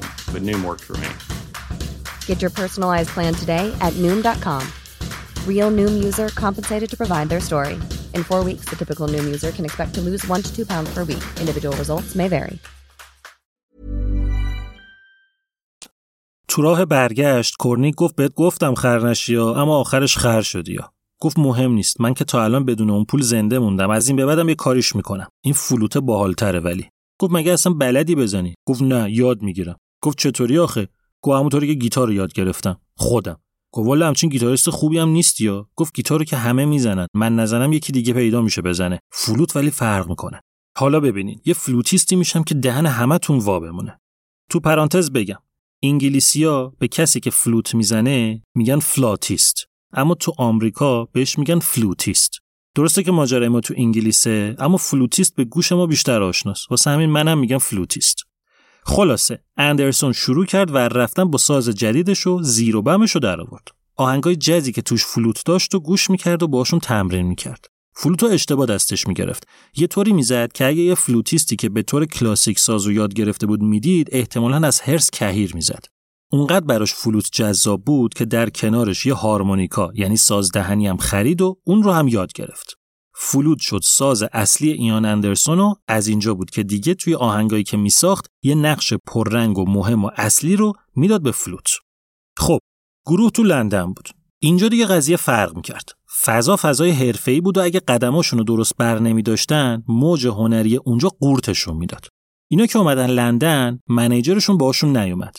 اگرم میومد کاری نمی‌تونست بکنه. منیجر خوبی بودا گفتم بهتون اوپنین اکت کنسرت پینک فلوید و همین بابا واسهشون جور کرد. مونتا تفلی در حدی نبود که بتونه توی لندن گروه رو جمع بکنه. اعضای گروه اولین کاری که کردن این بود که شروع کردن گشتن دنبال منیجر جدید که یکی باشه بتونه واسه اینا اجرا توی لندن دست و پا کنه. و اینجا بود که با کریس رایت آشنا شدن. رایت با شریکش یکی به اسم تری الیس دفتر و دستکی داشتن واسه خودشون و کارشون کلا جور کردن کنسرت واسه گروه های موسیقی بود. ما به اون صورت با کریس رایت کار نداریم اما شریکش یعنی تری الیس یکی از آدمای کلیدی داستان ماست. موقعی که کریس رایت و تری الیس با بچه های John Evan Smash آشنا شدن مهمترین مشتریشون گروه 10 Years After بود. manager های جدید تونستن چند تا اجرای نسبتا خوب توی بارای نسبتا معروف لندن واسه گروه دست و پا کنن. با این اجراها و استقبالی که ازشون می‌شد گروه از اون حالت رخوت در اومد و داشت کم کم به آینده و حضورش توی لندن امیدوار می‌شد کار مهم دیگه ای که منیجرها کردن این بود که یه صحبتی با کمپانی معروف EMI کردن که اینا بتونن برای اولین بار به طور رسمی برن توی استودیو و چند تا از آهنگایی که ایان اندرسون ساخته بود رو با یه تهیه کننده حرفه‌ای به اسم درک لارنس ضبط کنن. بماند که قضیه کلا به گل نشست و هیچکی هیچ وقت چیزی که اینا ضبط کردن رو نشنید. کارا رو که ضبط کردن بحثشون شد و EMI مسخره بازی در آورد و خلاصه آبشون توی جوب نرفت و قضیه رفت رو هوا. EMI هم بعدا ادعا کرد که به بهونه اینکه جا نداشته چیزایی که از اینا ضبط کرده رو دور ریخته. راست و دروغش با خود EMI. اجراهایی که منیجرها واسه اینا جور می‌کردن خوب بود. استقبال می‌شد ازش. همچین کم هم نبود تعدادش. اما یکم که گذشت اینا دیدن واقعا چیزی عوض نشده انگار. پولی که در می آوردن خیلی بیشتر از بلک پول بود اما لندن شهر گرونی بود یه حساب سرانگشتی که می‌کردن می‌دیدن نسبت درآمدشون به خردشون اینجا از بلک پول هم ضعیفتره. داغون شده بودن همشون. یه روزایی می‌شد که اعضای گروه به جز یکی دو تا بطری آبجو هیچی دیگه نداشتن که بخورن. یان اندرسون تکلیفش مشخص بود. از لندن خوشش اومده بود و مطمئن بود می‌خواد شرایط رو تحمل کنه تا موقعیت لندن رو از دست نده. گلن کورنی که بیس سیستم که گفتم خونه مامان باباش بود از نظر جا و خرج و خورد و خوراک نگرانی نداشت. اما بقیهشون تا شده بودن. مدام قر می‌زدن که آقا جان ایان جان ما پول لندن رو نخواستیم بلک پول خودمون رو می‌خوایم. مگه بلک پول قاز و اردک نداره که ما اینجا داریم قاز می‌گیریم اردک ول می‌کنیم؟ پاشو سر جدت برگردیم شهرمون تو از گشنگی نمردیم ایان اندرسون ولی گوش نمی‌کرد. می‌گفت اگه بخوایم به یه جایی برسیم باید اینجا باشیم. تو بلک پول تا آخرش باید توی بار واسه آدمای مست اجرا کنیم. همینطور اینا قر می‌زدن که آخرش اندرسون برگشت گفت اوکی بذارین چند هفته دیگه بگذره اگه جواب نداد برمیگردیم بلک پول. اینکه یه شب گروه یه اجرا داشت توی یه دیسکوتک ساحلی توی 55 کیلومتری لندن توی یه شهری به اسم لوتن. قرار بود اون شب John Evan Smash با یه گروه محلی به اسم McGregor's Engine اجرا داشته باشه. اجرای اول واسه John Evan Smash بود. وقتی که اجراشون شروع شد گیتاریست اون یکی گروهه یکی به اسم میک آبراهامز که از کنار stage داشت نگاهشون می‌کرد همینطوری هاج و واج مونده بود. محو اجرای بینظیر ایان اندرسون و فلوت زدنش شده بود. از اون طرف وقتی گروه McGregor's Engine رفت روی stage ایان اندرسون که داشت نگاهشون می‌کرد دهنش از تبحر گیتار زدن میک آبراهامز باز مونده بود. اجراها که تمام شد بچه های دوتا گروه جمع شدن دور هم دیگه که یه آبجویی بخورن و یکم با هم معاشرت کنن. اندرسون آبراهامز رو کشید یه گوشه و گفت آقا دمت گرم خیلی کارت درسته. آبراهامز گفت داداش دم خودت گرم تو کار درست‌تری اندرسون گفت تو با این فاز محشر R&B و بلوزی که داری جا تو گروه ماست. آبراهامز گفت اتفاقا منم بدم نمیاد از گروهمون بیام بیرون. نیل اسمیت گیتاریست که صداشون رو شنید حرفشون رو قطع کرد و برگشت به آبراهامز گفت البته که بنده الان گیتاریست گروه هستم. منظور اندرسون اینه که بیای بشی گیتاریست دوم. یه چش غره به اندرسون کرد که what فاز آبراهامز گفت حالا بذار ببینیم میام یا نه. بعدا معلوم میشه کی اوله کی دوم. جان اون که اومده بود واسطه بود کنارشون ببینه قضیه چیه برگشت گفت البته اینو هم شما لحاظ کن که ما قراره برگردیم شهرمون. آبراهامز گفت شهرتون کجاست؟ گفت بلکپول. گفت نداداش شرمنده من بلکپول بیا نیستم. حالا اندرسون چش قره رفت به جان اون برگشت گفت نه آقا حرف می‌زنه رفیقمون. ما همین کنار تو لندنیم جایی هم قرار نیست بریم. آبراهامز گفت بازم شرمنده من لندن بیام نیستم. من جام تو همین لوتونه. اندرسون گفت بذار حالا بگذره چند روز در تماسیم با هم. همینجا بود که دیگه قور زدن گروه تبدیل به بحث و دعوا شد. می‌گفتن مسخره کردیم ما رو به ما میگی جواب نگیریم برمیگردیم بلکپول الانم جواب نگرفتیم. برمیگردی به طرف میگی ما لندنیم جایی هم نمیریم. کشمکشا به جایی رسید که دوباره یه بمب دیگه افتاد وسط گروه. نیل اسمیت گیتاریست گفت من دیگه نمی‌تونم. خسته شدم. برمیگردم بلکپول خودتون می‌دونین و گروهتون. بری بارلو درامر هم گفتش من یه بار از گروهتون رفته بودم الان دوباره می‌خوام برم. دلم واسه دوست دخترم تنگ شده می‌خوام برگردم بلکپول. جان ایون هم گفتش من کلا موسیقی رو می‌خوام یه مدت بذارم کنار. برمیگردم بلکپول که برم کالج درس بخونم. پس یهو گروه گیتاریست و درامر و keyboardist ش از دست داد. موندن فقط ایان اندرسون و گلن کورنیک bassist. حالا دیگه تصمیم گیری واسه اندرسون سخت نبود. ایان اندرسون و گلن کورنیک رفتن و موقتا توی لوتن مستقر شدن و میک آبراهامز اومد شد گیتاریست جدید گروه. آبراهامز هم پیشنهاد داد که همگروهی سابقش یکی به اسم کلایو بانکر بیاد و بشه درامر جدید.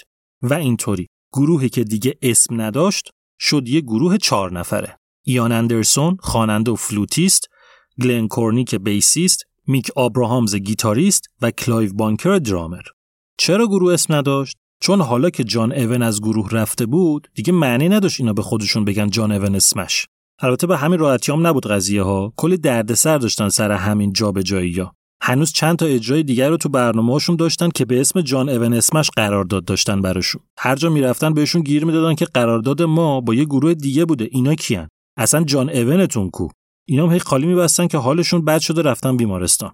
از اون طرفم کریس رایت manager اونقدر که لازم بود حواسش به اینا نبود. بیشتر چسبیده بود به کارهای اون یکی گروهش 10 Years After. واسه همین بعد از چند بار اعتراض اندرسون اون یکی manager ه یعنی تری الیس شد manager اصلی گروه و شروع کرد واسه این ترکیب جدید چند تا اجرای جدید جور کردن. یه جا اسم اینا رو گفت Ian Anderson's Blues Band. یه جا دیگه گفت Ian Anderson's Bag of Nails. یه جا دیگه گفت Ian Henderson's Bag of Nails. یه جا دیگه Bag of Nails خالی. دمن Navy Blue Candy Coloured Rain My Green Tambourine یعنی هر جا که می‌خواست صحبت کنه و قرارداد ببنده هر اسمی که به ذهنش می‌رسید و می‌گفت. خیلی هم کار عجیبی نبود. این روش قدیمی manager ای اون موقع بود. هی اسم گروه عوض می‌کردن که بتونن دوباره توی همون جایی که اینا اجرا کرده بودن یه اجرای دیگه جور کنن و طرف فکر کنن یه گروه دیگه است. خیلی کمدی بود شرایطشون. حتی خود اینام نمی‌دونستن اون شبی که اجرا دارن اسمشون چیه. می‌رفتن محل اجرا توی پوستر نگاه می‌کردن. هر اسمی که براشون غریبه بود رو میفهمیدن خودشونن بعد اگه قرار می‌شد یه جا دیگه برن که قبلا به یه اسم دیگه اونجا اجرا کرده بودن حواسشون بود که لباسشون رو عوض کنن و ریختشون رو تغییر بدن که تو اون خرطوخری کسی نفهمه اینا همونان که قبلا اینجا بودن. البته که ایان اندرسون همیشه تابلو بود. مگه چند نفر بودن که سر و وضع هپل با اوورکوت بلند کهنه داشته باشن و آواز بخونن و فلوت بزنن؟ دیگه شده بود آخرای سال 1967 و لازم بود که گروه از همه نظر بتونه هویت مستقل خودش رو پیدا بکنه. یه چیزی این وسط همچنان خیلی پررنگ بود. اونم نقش ایان اندرسون توی همه چیز بود. اندرسون بود که آهنگا رو میساخت ملودیا رو پیدا می‌کرد lyrics رو مینوشت. اندرسون بود که به جای همه اعضای گروه خلاقیت میریخت وسط. این رو سه عضو دیگه گروه هم می‌دونستن. می‌دونستن که نقششون توی گروه فقط یه نوازنده است. می‌دونستن که اندرسون تو هر ترکیب دیگه و با هر نوازنده دیگه هم می‌تونه به همین آهنگ و همین کیفیت برسه. گروه روی ستونی به اسم ایان اندرسون وایساده بود. نه فقط به خاطر ساخت آهنگا از لحاظ کیفیت اجراهام باز اندرسون بود که بینشون شاخص بود. گلن کورنیک bassist و کلایو بانکر درامر اونقدر با این موضوع مشکل نداشتن. اما میک آبراهامز گیتاریست که واسه خودش توی گروه قبلیش کسی بود اونقدر نمی‌تونست قبول کنه که همه چی دست اندرسون باشه. خود اندرسون هم نمیخواستش که گروه لاقل از نظر آهنگسازی تک محور باشه. دوست داشت بقیه هم یه دخالتی توی ساخت آهنگا داشته باشن. شد دیگه اوایل سال 1968 درک لارنس رو یادتونه؟ لارنس اون تهیه کننده ای بود که موقعی که اینا رفتن پیش EMI چند تا کار ضبط کنن پای کار اینا بود. که EMI بعدا معلوم نشد چه بلایی سر این آهنگ آورد. لارنس از اون موقع همچنان پیگیر گروه بود. خیلی با استایلشون حال کرده بود. یه جورایی ناراحت هم بود که EMI کارای اینا رو دور ریخته. یه مدت هم پیگیر بود ببینه چه بلایی سر اون آهنگ اومده اما به نتیجه نرسید. همین موقع ها بود که لارنس با گروه تماس گرفت و گفت یه پیشنهاد دارم براتون محشر. رفتم صحبت کردم کمپانی MGM رو قانع کردم که بیاین بریم اونجا یه single آلبوم ضبط کنیم. تو پرانتز یه چیزی رو بگم. single رو که می‌دونین چیه؟ یه تک آهنگ که جدا از خود آلبوم منتشر میشه رو میگن single. حالا single آلبوم چیه؟ یه مجموعه که توش دو سه تا آهنگ بیشتر نیست و بهش میگن single آلبوم. گروه موافقت کرد. موقعیت خوبی بود. از اون ماجرای کمپانی EMI هم درس گرفته بودن که سر قرارداد بستن یه سری اشتباه رو تکرار نکنن. قرار شد واسه این single آلبوم دو تا track ضبط کنن. یکی آهنگ Aeroplane که credit شده بود به ایان اندرسون و گلن کورنیک bassist که این آهنگ یکی از اون آهنگایی بود که اینا قبلا با EMI ضبطش کرده بودن. EMI ریخته بود دور. یکی دیگه هم یه آهنگ به اسم سانشاین دی که کردیت شده بود به گیتاریست گروه فقط یعنی میک آبراهامز پس دوتا ترک رو ضبط کردن و همه چی آماده شد برای انتشار اولین اثر گروهی که همچنان اسم درست حسابی و ثابت نداشت. اینجا بود که یکی از ایجنت هایی که با منیجرای گروه کار می‌کرد یه پیشنهاد بهشون داد. گفت اسم گروهتون رو بذارین جتروتال.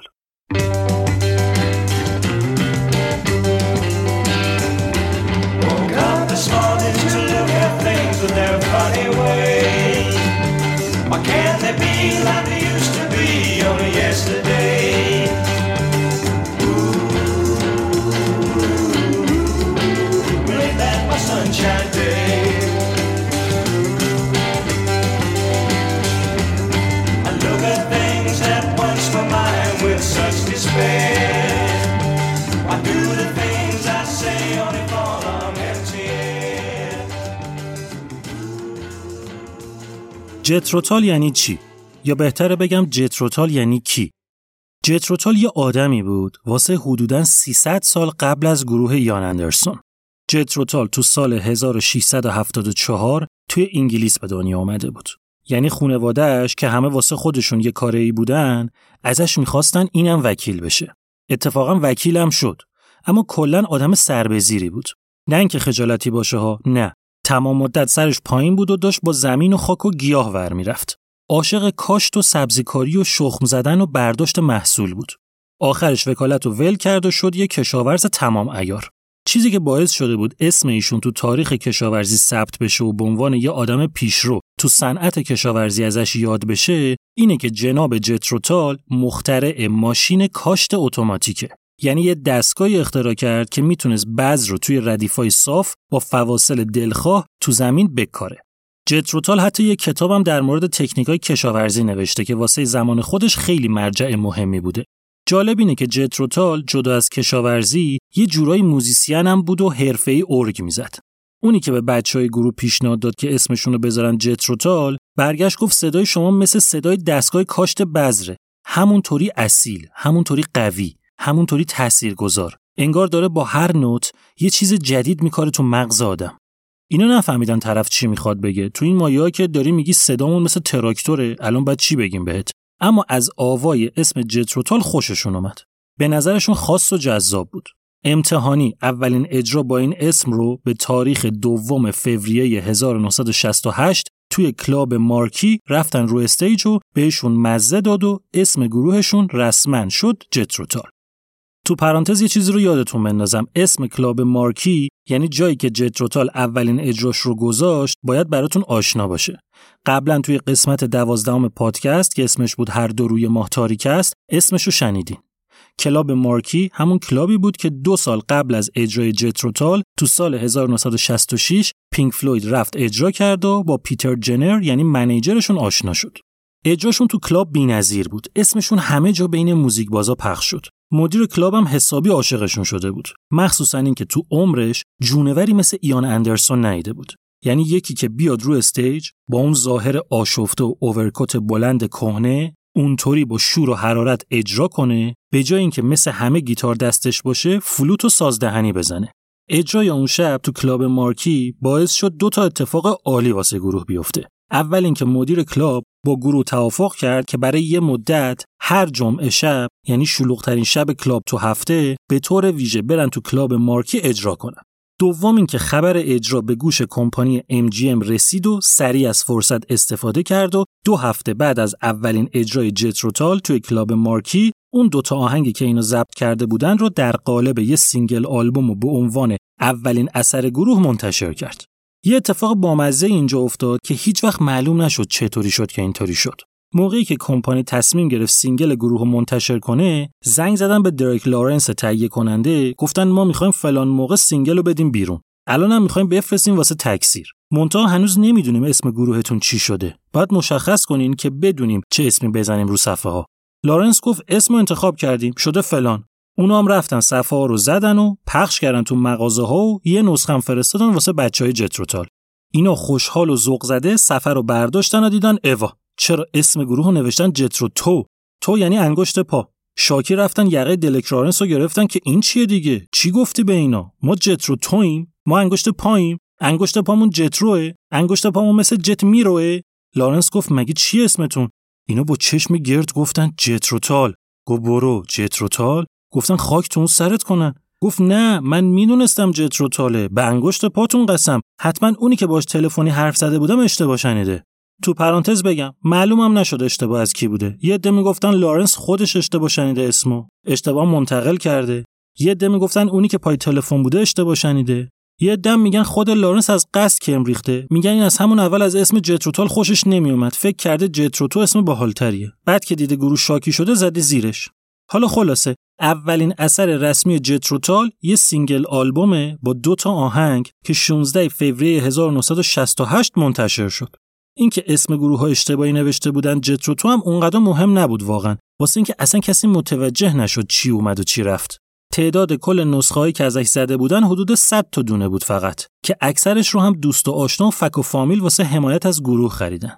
اینم بگم الان صفحه این single آلبومه جزو چیزای کمیاب و ارزشمنده.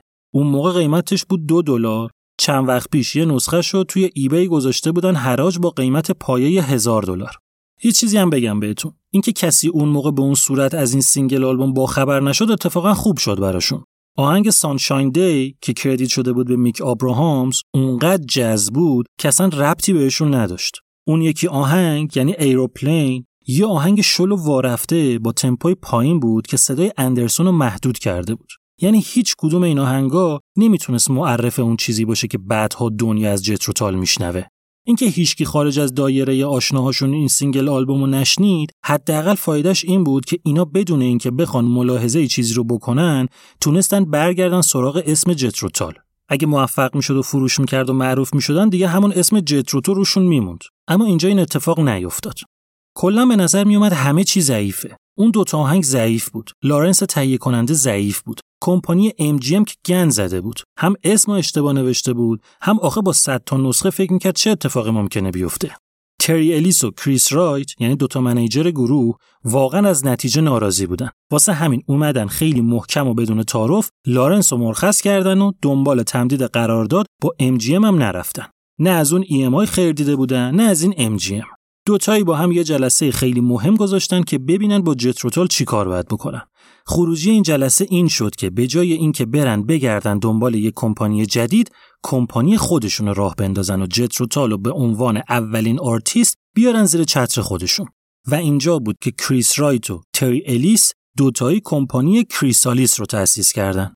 اسم این کمپانی رو قبلا شنیدین. یادتون بندازم. تو قسمت 15 هم که اسمش بود به جنگل خوش اومدی گفته بودم که بچه های گروه گانزن روزز واسه قرارداد رفتن پیش مدیر کمپانی کریسالیس. قضیه واسه 20 سال بعد از تأسیس کریسالیسه که اون موقع یه خانومی مدیرش بود. بهش گفتن اگه می‌خوای با ما قرارداد ببندی باید فلان روز فلان ساعت لخ بری تو بلوار سانست بدوی خب پس درک لارنس تهیه کننده رو مرخص کردن. لارنس قبل از اینکه از پیششون بره گفت من فقط یه نصیحت دارم براتون. گفتن ما هم یه نصیحت واسه تو داریم. گفت نصیحت من اینه که بیخیال این بشین که موزیکتون کمپانی پسند باشه. کار خودتون رو بکنین. اون وقت جای خودتون رو پیدا می‌کنین. بعد گفت خب نصیحت شما چیه؟ گفتن از این به بعد اگه یه اسمی رو بهت گفتن و درست نشنیدی بگو یه بار دیگه تکرار کنن برات. شکست بدی بود. انتظارشون خیلی بیشتر از اینا بود. اصلا وقتی فهمیدن کمپانی فقط 100 نسخه از single آلبومشون زده شوکه شدن. اما گروه سر این شکستی که خورد نه تنها دل سرد نشد بلکه همشون محکمتر از قبل چسبیدن به کار اجراهاشون توی کلاب مارکی همچنان برقرار بود. کریسالیس وقتی از این به بعد میگم کریسالیس منظورم هم manager اشونه هم کمپانیشون. کریسالیس هم یه برنامه فوق مفصل براشون ترتیب داد که برن تمام انگلیس رو بگردن و توی هر کلاب و باری که دم دستشون میاد اجرا بذارن. کل گروه رو به پیشرفت بود اما ایان اندرسون داشت غوغا می‌کرد. اینم بگم البته که کریسالیس خیلی دوست داشت که به جای ایان اندرسون میک آبراهامز گیتاریست رو بکنه frontman گروه. دو تا دلیلم داشت. اول اینکه اندرسون متمایل بود به موسیقی فولک و راک اما آبراهامز آرتیست موسیقی بلوز بود. کریسالیس هم موسیقی بلوز آبراهامز رو ترجیح می‌داد. یعنی ترجیح می‌داد یه محدوده امن واسه خودش و گروه درست کنه و جتروتال رو تبدیل کنه به یک گروه بلوز معمولی. اینطوری احتمال اینکه گروه بتونه اوج بگیره کم بود اما سقوط هم نمی‌کردن. دلیل دومش هم این بود که frontman ی که فلوت می‌زنه به اندازه یه frontman گیتار به دست سکسی و جذاب نیست. مخصوصا اینکه اونی که گیتار می‌زنه می‌تونه همزمان آوازم بخونه اما اونی که فلوت می‌زنه یا باید فلوت بزنه یا باید بخونه دوتاش همزمان نمیشه یعنی اینکه کریسالیس می‌خواست فلوت رو از دست ایان اندرسون بگیره و بفرستش عقب و ریتم گیتار بده دستش جلوی آبراهامز گیتاریست هم میکروفون رو بذاره و بکنش خواننده. اما اندرسون وا نداد. یه جنگ سرد بین اندرسون و کریسالیس سر همین ماجرا بود تا مدت ها به روی خودشون نمی آوردن اما یکی اگه ماجرا رو پیگیری می‌کرد می‌فهمید که این دوتا انگار یه لجبازی های اون پشت با هم دارن. اما کریسالیس زورش نرسید. اندرسون با چنگ و دندون تونست جای خودش و فلوتش رو توی گروه محکم کنه. هم تو گروه هم رو stage. تبحرش توی نوشتن آهنگ روز به روز بیشتر می‌شد. به یه چیزایی رسیده بود که تا اون موقع کسی شبیهشون نساخته بود. رو stage باور نکردنی بود. با اون موهای بلند و ظاهر هپل و لباس هیپی‌طور و overcoat بلند کهنش با یه کیسه پارچه‌ای که توش چند تا فلوت و سازدهنیشو میذاشت با استایل عجیبش که موقعی که می‌خواست فلوت بزنه یه پاش رو از زمین بلند می‌کرد و دستشو تو هوا تاب می‌داد و چشاشو میبست چنان می‌رفت توی عالم دیگه که انگار اسرافیل اومده داره شیپور روز رستاخیزو می‌زنه. اندرسون بی‌نظیر بود. موسیقی استایلش پر از امضا بود. و فراموش نکنیم ایان اندرسون برخلاف اکثر همنسلای خودش بدون اینکه تحت تاثیر مواد یا الکل باشه به این درجه از نبوغ و خلاقیت رسیده بود. شد اواسط سال 1968 موفقیت جتروتال توی اجراهاش مخصوصا اجراهای کلاب مارکی باعث شد که جتروتال برای دومین بار به عنوان opening act اجرای پینک فلوید این دفعه یک کنسرت مجانی توی هاید پارک لندن انتخاب بشه. تو پرانتز بگم که این موقع تو تقویم پینک فلوید میشه کی. میشه موقعی که پینک فلوید دومین آلبومش رو منتشر کرد و مشغول اولین تورشه. اجرای هاید پارک آخرین اجرای تور پینک فلوید توی اروپا بود. بعدش رفتن واسه اجراهای آمریکا. حالا خلاصه opening act ی که جت روتال واسه پینک فلوید داشت اونقدر تمیز و خوب و متفاوت بود که تونست توجه یه آدم مهمی رو که قاطی مردم بود رو جلب کنه. یه نفر که از مدیرای رادیوی بی بی سی بود که معروف بود به اینکه گروه های موسیقی کمتر شناخته شده و غیر mainstream رو توی برنامه‌هاش معرفی می‌کنه. بعد از اجرا طرف اومد پیش جتروتال ازشون دعوت کرد که بیان بی بی سی و توی برنامه رادیویی تاپ گیر اجرا کنن. تو پرانتز بگم این تاپ گیر با اون تاپ گیری که می‌شناسین فرق می‌کنه. این یکی هیچ ربطی به ماشین نداره. آخرای دهه 60 و اولای دهه 70 یه برنامه رادیویی بود که موسیقی پخش می‌کرد. بیشترم حواسش به progressive rock بود. حالا تو خیلی از قسمتهایی که تا حالا تو پادکست داشتیم همچین چیزی رو گفتم بهتون. الان میگم چیه منظورم. یعنی قشنگ میشه مسیر دومینووار موفقیت رو توی روند فعالیت بعضی از آرتیستا دید. اینکه کافیه که بتونی یه مهره سنگین و مهم رو تکون بدی. اون وقت همون خودش میفته رو مهره بعدی و اون هم روی بعدیشو همینطوری میره جلو. اینا انقدر تمرین کردن و اجرا گذاشتن که نتیجه شد opening act پینک فلوید opening act پینک فلوید نتیجه شد دعوت ازشون برای اجرا توی برنامه تاپ گیر و حالا اجراشون توی تاپ گیر نتیجه شد دعوت از گروه برای اجرا توی فستیوال سانبری کنار گنده های موسیقی اون موقع جلوی 20 هزار نفر آدم. آدمایی که از همه جای انگلیس می اومدن واسه دیدن اجراها. تو پرانتز باز یه چیزی بگم. این فستیوال اون فستیوال معروف سانبری پاپ نیست. سانبری پاپ تازه چهار سال بعد از این موقع تو سال 1972 شروع شد. اینی که دارم میگم فستیوال بین المللی جز و بلوز سانبریه که تو سال 1968 هشتمیش بود که برگزار می‌شد. وقتی توی فستیوال نوبت رسید به اجرای جت روتال باورشون نمی‌شد. انگار همه میشناختنشون. انگار همه می‌دونستن اینا کیان.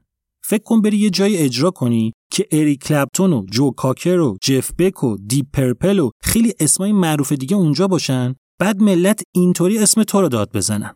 حتی آرتیستای دیگه هم تعجب کرده بودن که اینا رو چطوری همه می‌شناسن آخه. باورشون نمی‌شد. چنان هیجانی گرفته بودتشون که نمی‌دونستن چی کار باید بکنن.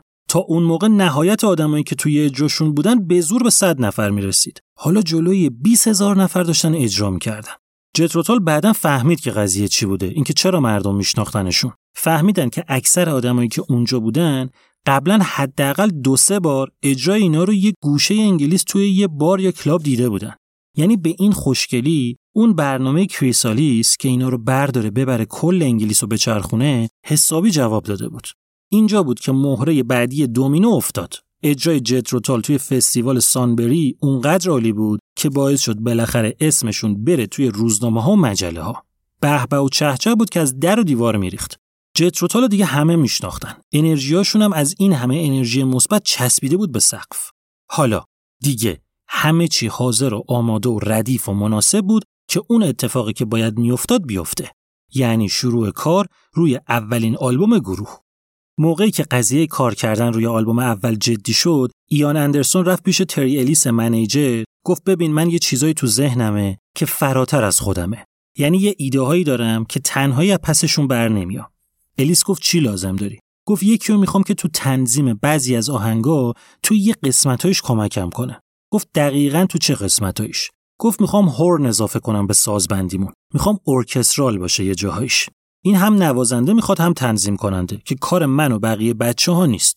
الیس گفت اوکی میگردیم یکی رو پیدا می‌کنیم برات. فرداش تری الیس و یان اندرسون دوتایی رفتن که استودیو رو چک کنن ببینن همه چی حاضره یا نه. که الیس برگشت به یکی از پرسنل اونجا گفت آقا راستی ما دنبال یه نفر میگردیم با این مشخصات کسی رو سراغ داری؟ طرف گفت یکی رو می‌شناسم. کار درسته. همونی که می‌خواین. هم آهنگسازه هم تنظیم کننده است هم رهبر ارکستره. اما بعید می‌دونم قبول کنه.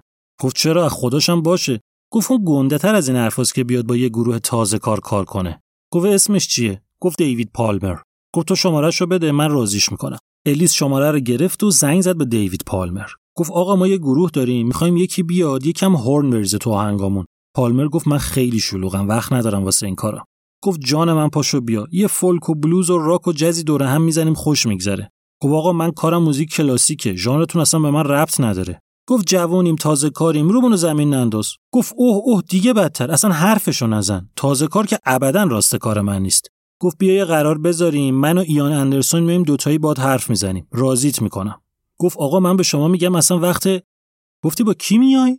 گفت با ایان اندرسون خواننده گروهمون جتروتال. پالمر یهو تعادلش از دست داد نزدیک بود بخوره زمین. گفت ای من قربون تو بشم کی ببینیم همو؟ الیس گفت نه قربونت محل این چیزا نیستم. گفت نه از اون نظر که بشینیم در مورد کار حرف بزنیم. گفت چی شد یهو؟ قبول کردی یعنی؟ گفت اصلا اگه شماها به من زنگ نمی‌زدین خودم بهتون زنگ می‌زدم. من اونجا بودم. من تو فستیوال سامبری قاطی مردم بودم. تشتکم پرید اجرای جتروتولو دیدم. بی‌نظیرن اینا. آدم باید به شنیدن همچین موزیک اصیل و جوندار انگلیسی افتخار کنه چه برسه به اینکه بخواد همکاری کنه باشون پس اینطوری دیوید پالمر به تیم فنی اولین آلبوم به عنوان نوازنده هورن و ارکسترال ارنجر اضافه شد و کار روی آلبوم اول رسما شروع شد. یه چیزی فقط کم بود هنوز اونم تهیه کننده بود. درک لارنس که اخراج کرده بودن سر اون گندی که توی single آلبومشون بالا اومده بود. یه کم این ور کردن و آخر سر به این نتیجه رسیدن که اصلا لازم نیست آدم جدید رو به تیم اضافه کنن. قرار شد که خود تری الیس manager که از موسیقی هم در یه حدی سر در می آورد در کنار کار manager ی تهیه کننده آلبوم هم بشه. یه چیز دیگه هم لازم داشتن. اینکه تریسالیس به عنوان کمپانی طرف قرارداد گروه فعلا فقط می‌تونست کارهای ضبط و گردن بگیره. هنوز تولید و توزیع آلبوم رو نمی‌تونست انجام بده. واسه همین باید با یه کمپانی جدید مذاکره می‌کردن که کارای پخش آلبوم اون انجام بده. گزینه خیلی زیاد داشتن. بعد از فستیوال سامبری هر چی کمپانی بود اومده بود سراغشون. مونتا کریسالیس برنامهش این نبود که فقط با جتروتال کار کنه. داشتن بزرگ می‌شدن. داشتن آرتیستای دیگر رو هم پوشش می‌دادن. واسه همین باید حواسشون رو جمع می‌کردن به اینکه موضوع توافقشون فقط جتروتال نیست. می‌خوان همه ی آرتیستاشون رو پوشش بده. نتیجه شد توافق و بستن قرارداد با دو تا کمپانی. اولی کمپانی آیلند رکوردز که قرار شد پخش آلبوم تو انگلیس رو گردن بگیره. دومی کمپانی ریپرایز رکورد که توزیع آلبوم تو آمریکا رو انجام بده. دیگه همه چی حاضر و آماده بود. آهنگم که تو این مدت به اندازه کافی داشتن. تمرینم که تا دلتون بخواد کرده بودن. فقط مونده بود کارهای استودیو. ضبط آهنگا حدود یه ماه و نیم طول کشید و بعدم کارهای تکمیلی تولید و در نهایت اولین آلبوم گروه جتروتال به اسم دیسواز چهارم اکتبر 1968 توی انگلیس منتشر شد.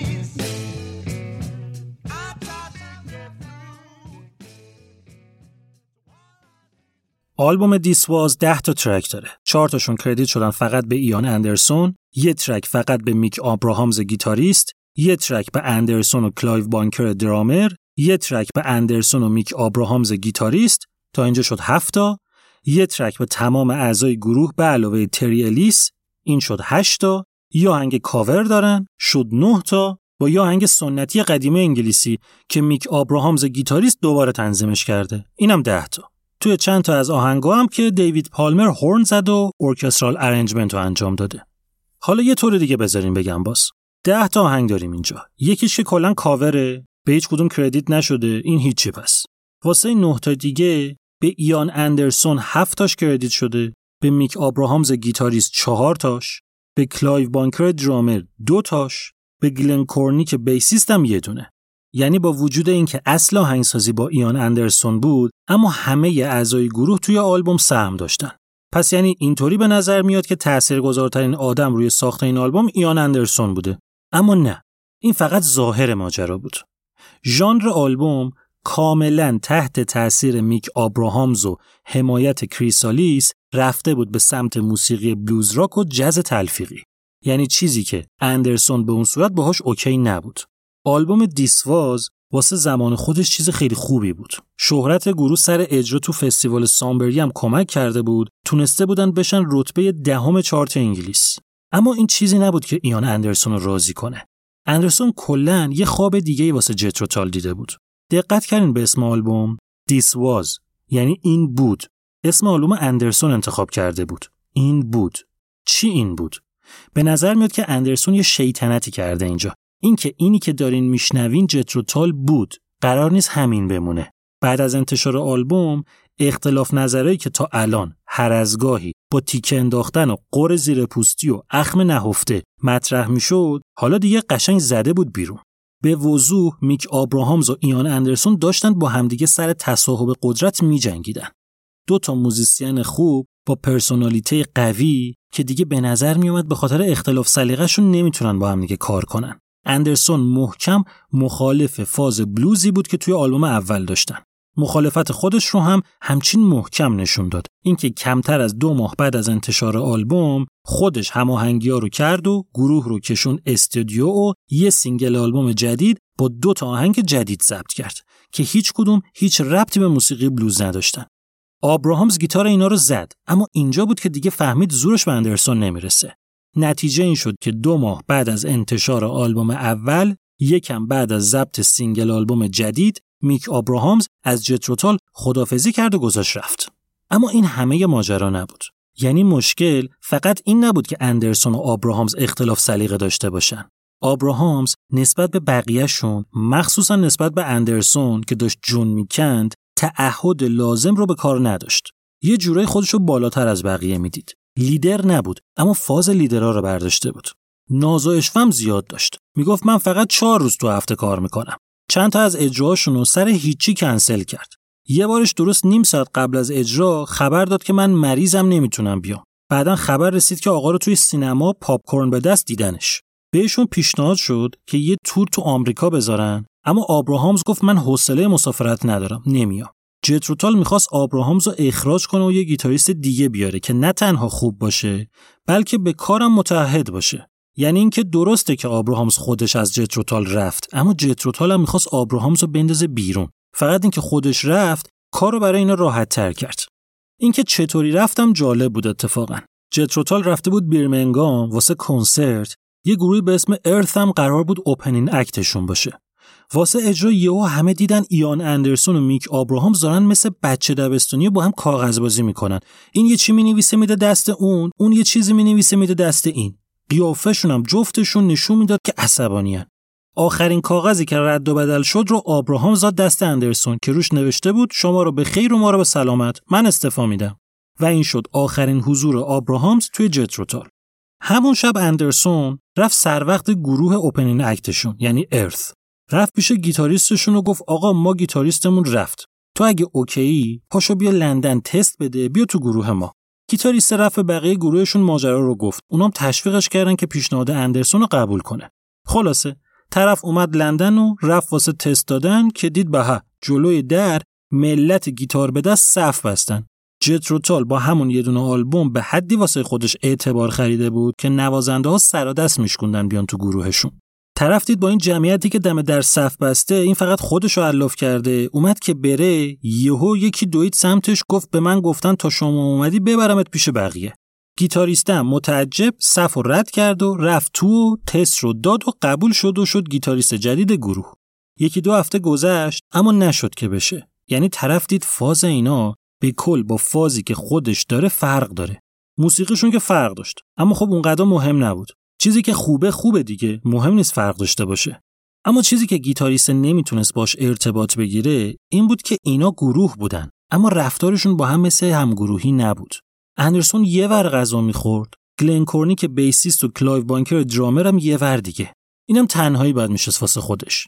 جتروتالیا با هم حرف غیرکاری نمی‌زدن. برنامه معاشرت بعد از تمرین نداشتن. سر ساعت می اومدن تمرین و سر ساعت می‌رفتن. واسه همین گیتاریسته نتونست شرایط رو تحمل کنه و رفت گفتش که من فازتون رو نمی‌گیرم. می‌خوام برگردم تو گروه قبلی خودم. اندرسون بهش گفت اوکی هر طور خودت می‌دونی. منتها فقط چند روز صبر کن. قراره بریم توی برنامه تلویزیونی The Rolling Stones Rock and Roll Circus اجرا کنیم. اگه تونستیم تا اون موقع یه گیتاریست جدید بیاریم که هیچی. اگه نه اینو باهامون بیا بعدش خواستی بری برو. گیتاریستم قبول کرد. جالب اینه که وقتی رفتن تلویزیون معلوم شد که فقط صدای ایان اندرسون و فلوتش قراره live باشه بقیه playback ان یعنی گیتاریسته جلوی دوربین روی صدای گیتاری که آبراهامز قبلا تو استودیو ضبط کرده بود قرار بود فقط ادا در بیاره. این گیتاریست از جتروتال اومد بیرون بدون اینکه کسی صدای سازش رو توی هیچ کدوم از کارا و اجراهای جتروتال شنیده باشه. دست به آسمون می‌بریم و خدا رو شکر می‌کنیم که این گیتاریست توی جتروتال نموند. چون اگه بر به گروه سابقش یعنی Earth احتمالا اون گروه یا منحل می‌شد یا مسیرش رو گم می‌کرد. اون وقت ما الان بخش بزرگی از تاریخ موسیقی heavy metal رو نداشتیم. گیتاریستی که دارم ازش حرف می‌زنم کسی نیست جز استاد اعظم جناب تونی آیومی رهبر گروه Earth که چند ماه بعد از رفتنش از جتروتال و سرپا کردن دوباره Earth اسم گروهش رو عوض کرد و گذاشت بلک سبت موقعی که تونی آیومی اومد گفت من می‌خوام از جتروتال برم اندرسون رفت به تریلیس منیجر قضیه رو گفت. گفت این می‌خواد بره. تو بگرد یکی دیگر رو پیدا کن. اگه تونستی زود یکی جور کنی که هیچ. اما اگه نشد این برنامه تلویزیونی رو با همین آیومی میریم بعد سر فرصت میگردیم دنبال گیتاریست. خب حالا یه کوچولو بیاین برگردیم عقب. بعد از فستیوال سانبری. یه شب جتروتال توی یه کلابی به اسم وندایک برنامه داشت. از قضا یه گروه دیگم اونجا اجرا می‌کرد به اسم گتسمنی. اول گتسمنی اجرا داشت. ایان اندرسون خیلی خوشش اومد. به نظرش موزیکشون خیلی خوب و نوازندهاش هم کاربلد بودن. بعدش هم که خود جتروتال رفت رو stage. اجرا که تموم شد بچه ها نشسته بودن سر میز و آبجو میخوردن و گپ می‌زدن که دیدن یکی اومد بالا سرشون. پسره گفت سلام من بارم. گفتن آفرین ما نیسان وانتیم سوار شو راه بیفتیم. گفت نه از اون بارا من مارتین بارم. گیتاریست گروه گتسمنی. گفتن آهان آقا خیلی کارتون خوبه دمتون گرم. تو هم گیتاریست خوبی هستی و آفرین بهت. مارتین بار برگشت سمت ایان اندرسون و بهش گفت آقای اندرسون واقعا شما بی‌نظیرین. من توی فستیوال سانبری قاطی مردم بودم. اجراتون رو که دیدم عشق دو عالمو کردم. جدا از موزیکتون که خیلی دلنشینه استایل شما و فلوت زدنتون هوش از سر آدم می‌بره. نمی‌دونم دقت کردین یا نه. من توی گروهمون هم گیتار می‌زنم هم فلوت. منتها فلوتی که من می‌زنم یه گوشه واسه خودش نشسته نون و ماستشو می‌خوره اما فلوت شما اصل ماجراست واقعا خوشحالم که فرصت شد اینجا شما رو ببینم و این حرفا رو بهتون بزنم اندرسون بار رو دعوت کرد بشینه پیششون و چند تا آبجو با هم زدن و گفتن و تعریف کردن و اینجوری مارتین بار با بچه های جتروتال رفیق شد. حالا برگردیم به زمان حال. اندرسون رفت به تری الیس manager گفت تا تونی آیومی نرفته یه گیتاریست برامون جور کن. تری الیس هم برگشت گفت یکی رو سراغ دارم؟ رفیقتونم هست. اندرسون گفت کی؟ گفت مارتین بار. گفت مارتین که گله آقا پنجه طلاس. اما بعید می‌دونم گتسمنی رو ول کنه. گفت خبر نداری مگه؟ گفت چیو؟ گفت گتسمنی تعطیل شد رفت پی کارش. پول نداشتن ول کردن کارو. الان مارتین بار آزاده. هیچ کاری نمی‌کنه. گفت پس بهش بگو ببین میاد تست بده یا نه.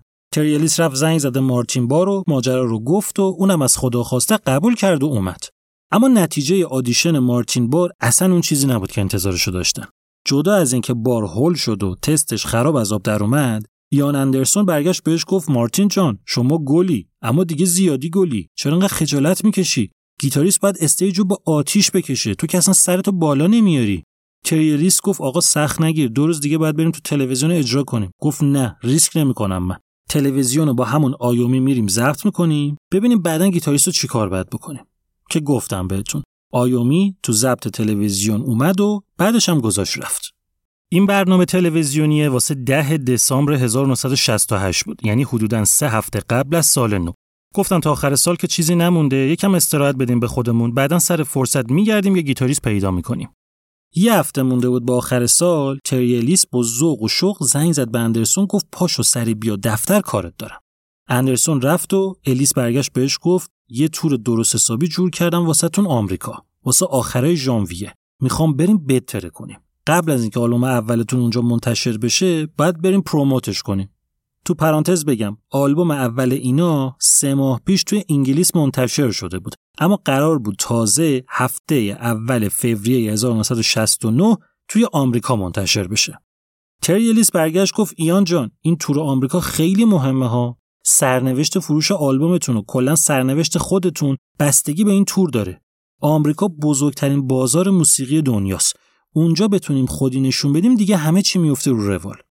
اندرسون گفت OK پس زنگ بزن بار بیاد. گفت بار از کجا بیاد؟ بار داشتیم مگه؟ چیزی خریدین؟ اندرسون گفت یه بار با اسم این بنده خدا شوخی کردیم تو پادکست دیگه. چیزشو در نیار. میگم زنگ بزن به مارتین بار گیتاریست. بگو بیاد یه بار دیگه تست بده. ببینیم شاید این دفعه خجالتش ریخته باشه. بدون گیتاریست که نمی‌تونیم بریم آمریکا.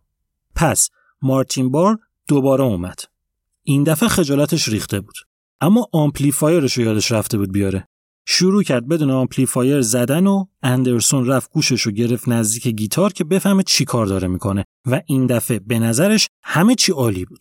و اینطوری شد که مارتین بار به طور رسمی یه روز قبل از پایان سال یعنی سی دسامبر 1968 به عنوان گیتاریست جدید به جتروتال ملحق شد.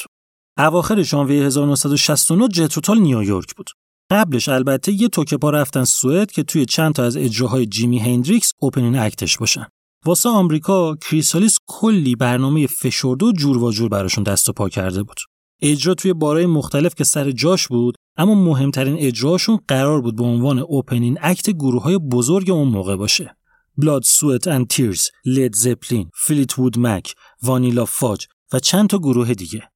اجراهای آمریکا نسبتا موفق بود اما گروه اونقدر بهش خوش نگذشت. از همون موقع که رستن آمریکا مریضی افتاد به جونشون و دونه دونه همشون رو کله پا کرد. معلوم نبود چشون شده انگار که آب به آب شده باشن. خورد و خوراک و خوابشون به هم ریخته بود. توی اکثر اجراها حداقل یکیشون حالش بد بود.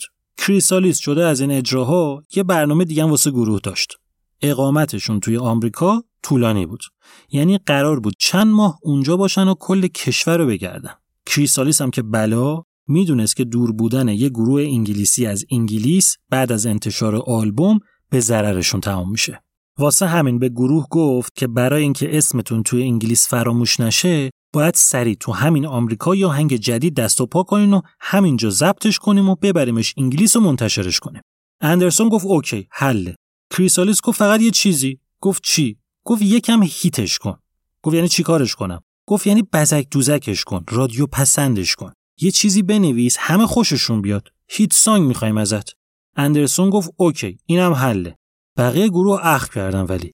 گفتن چی چی OK ه فاز ما رو اشتباه گرفتن اینا انگار. اندرسون برگشت بهشون گفت صف بازی در نیارین. اگه همچین کاری باعث میشه که موزیک ما به گوش جوونا برسه خیلی هم خوبه. اگه رادیوها پخشمون کنن همه ما رو میشنون اون وقت اونایی که کنجکاو میشن میرن کارهای دیگهمون هم گوش می‌کنن همین واسمون کافیه پس اندرسون دست به کار شد و یه چیز تر و تمیز نوشت و جتروتال تو همون آمریکا رفت تو استودیو آهنگ Living in the Past رو ضبط کرد. آهنگی که تونست طبق برنامه انگلیس رو آماده کنه برای انتشار دومین آلبوم جتروتال.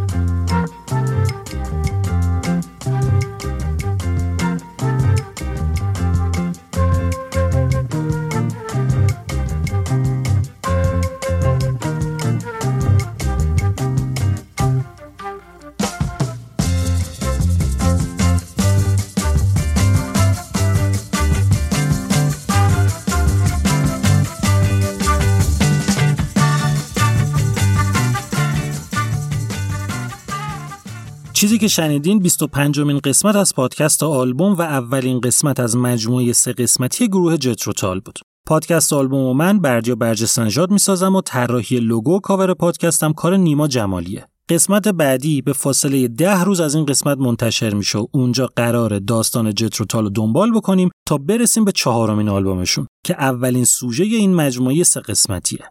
بزرگترین حالی که می‌تونین به پادکست آلبوم بدین اینه که اونو به دوستاتون به follower اتون توی هر پلتفرمی که فعالین به هر کسی که فکر می‌کنین موسیقی رو دوست داره یا ممکن از شنیدن داستان موفقیت و شکست های آدمای تاثیرگذار لذت ببره معرفی کنین.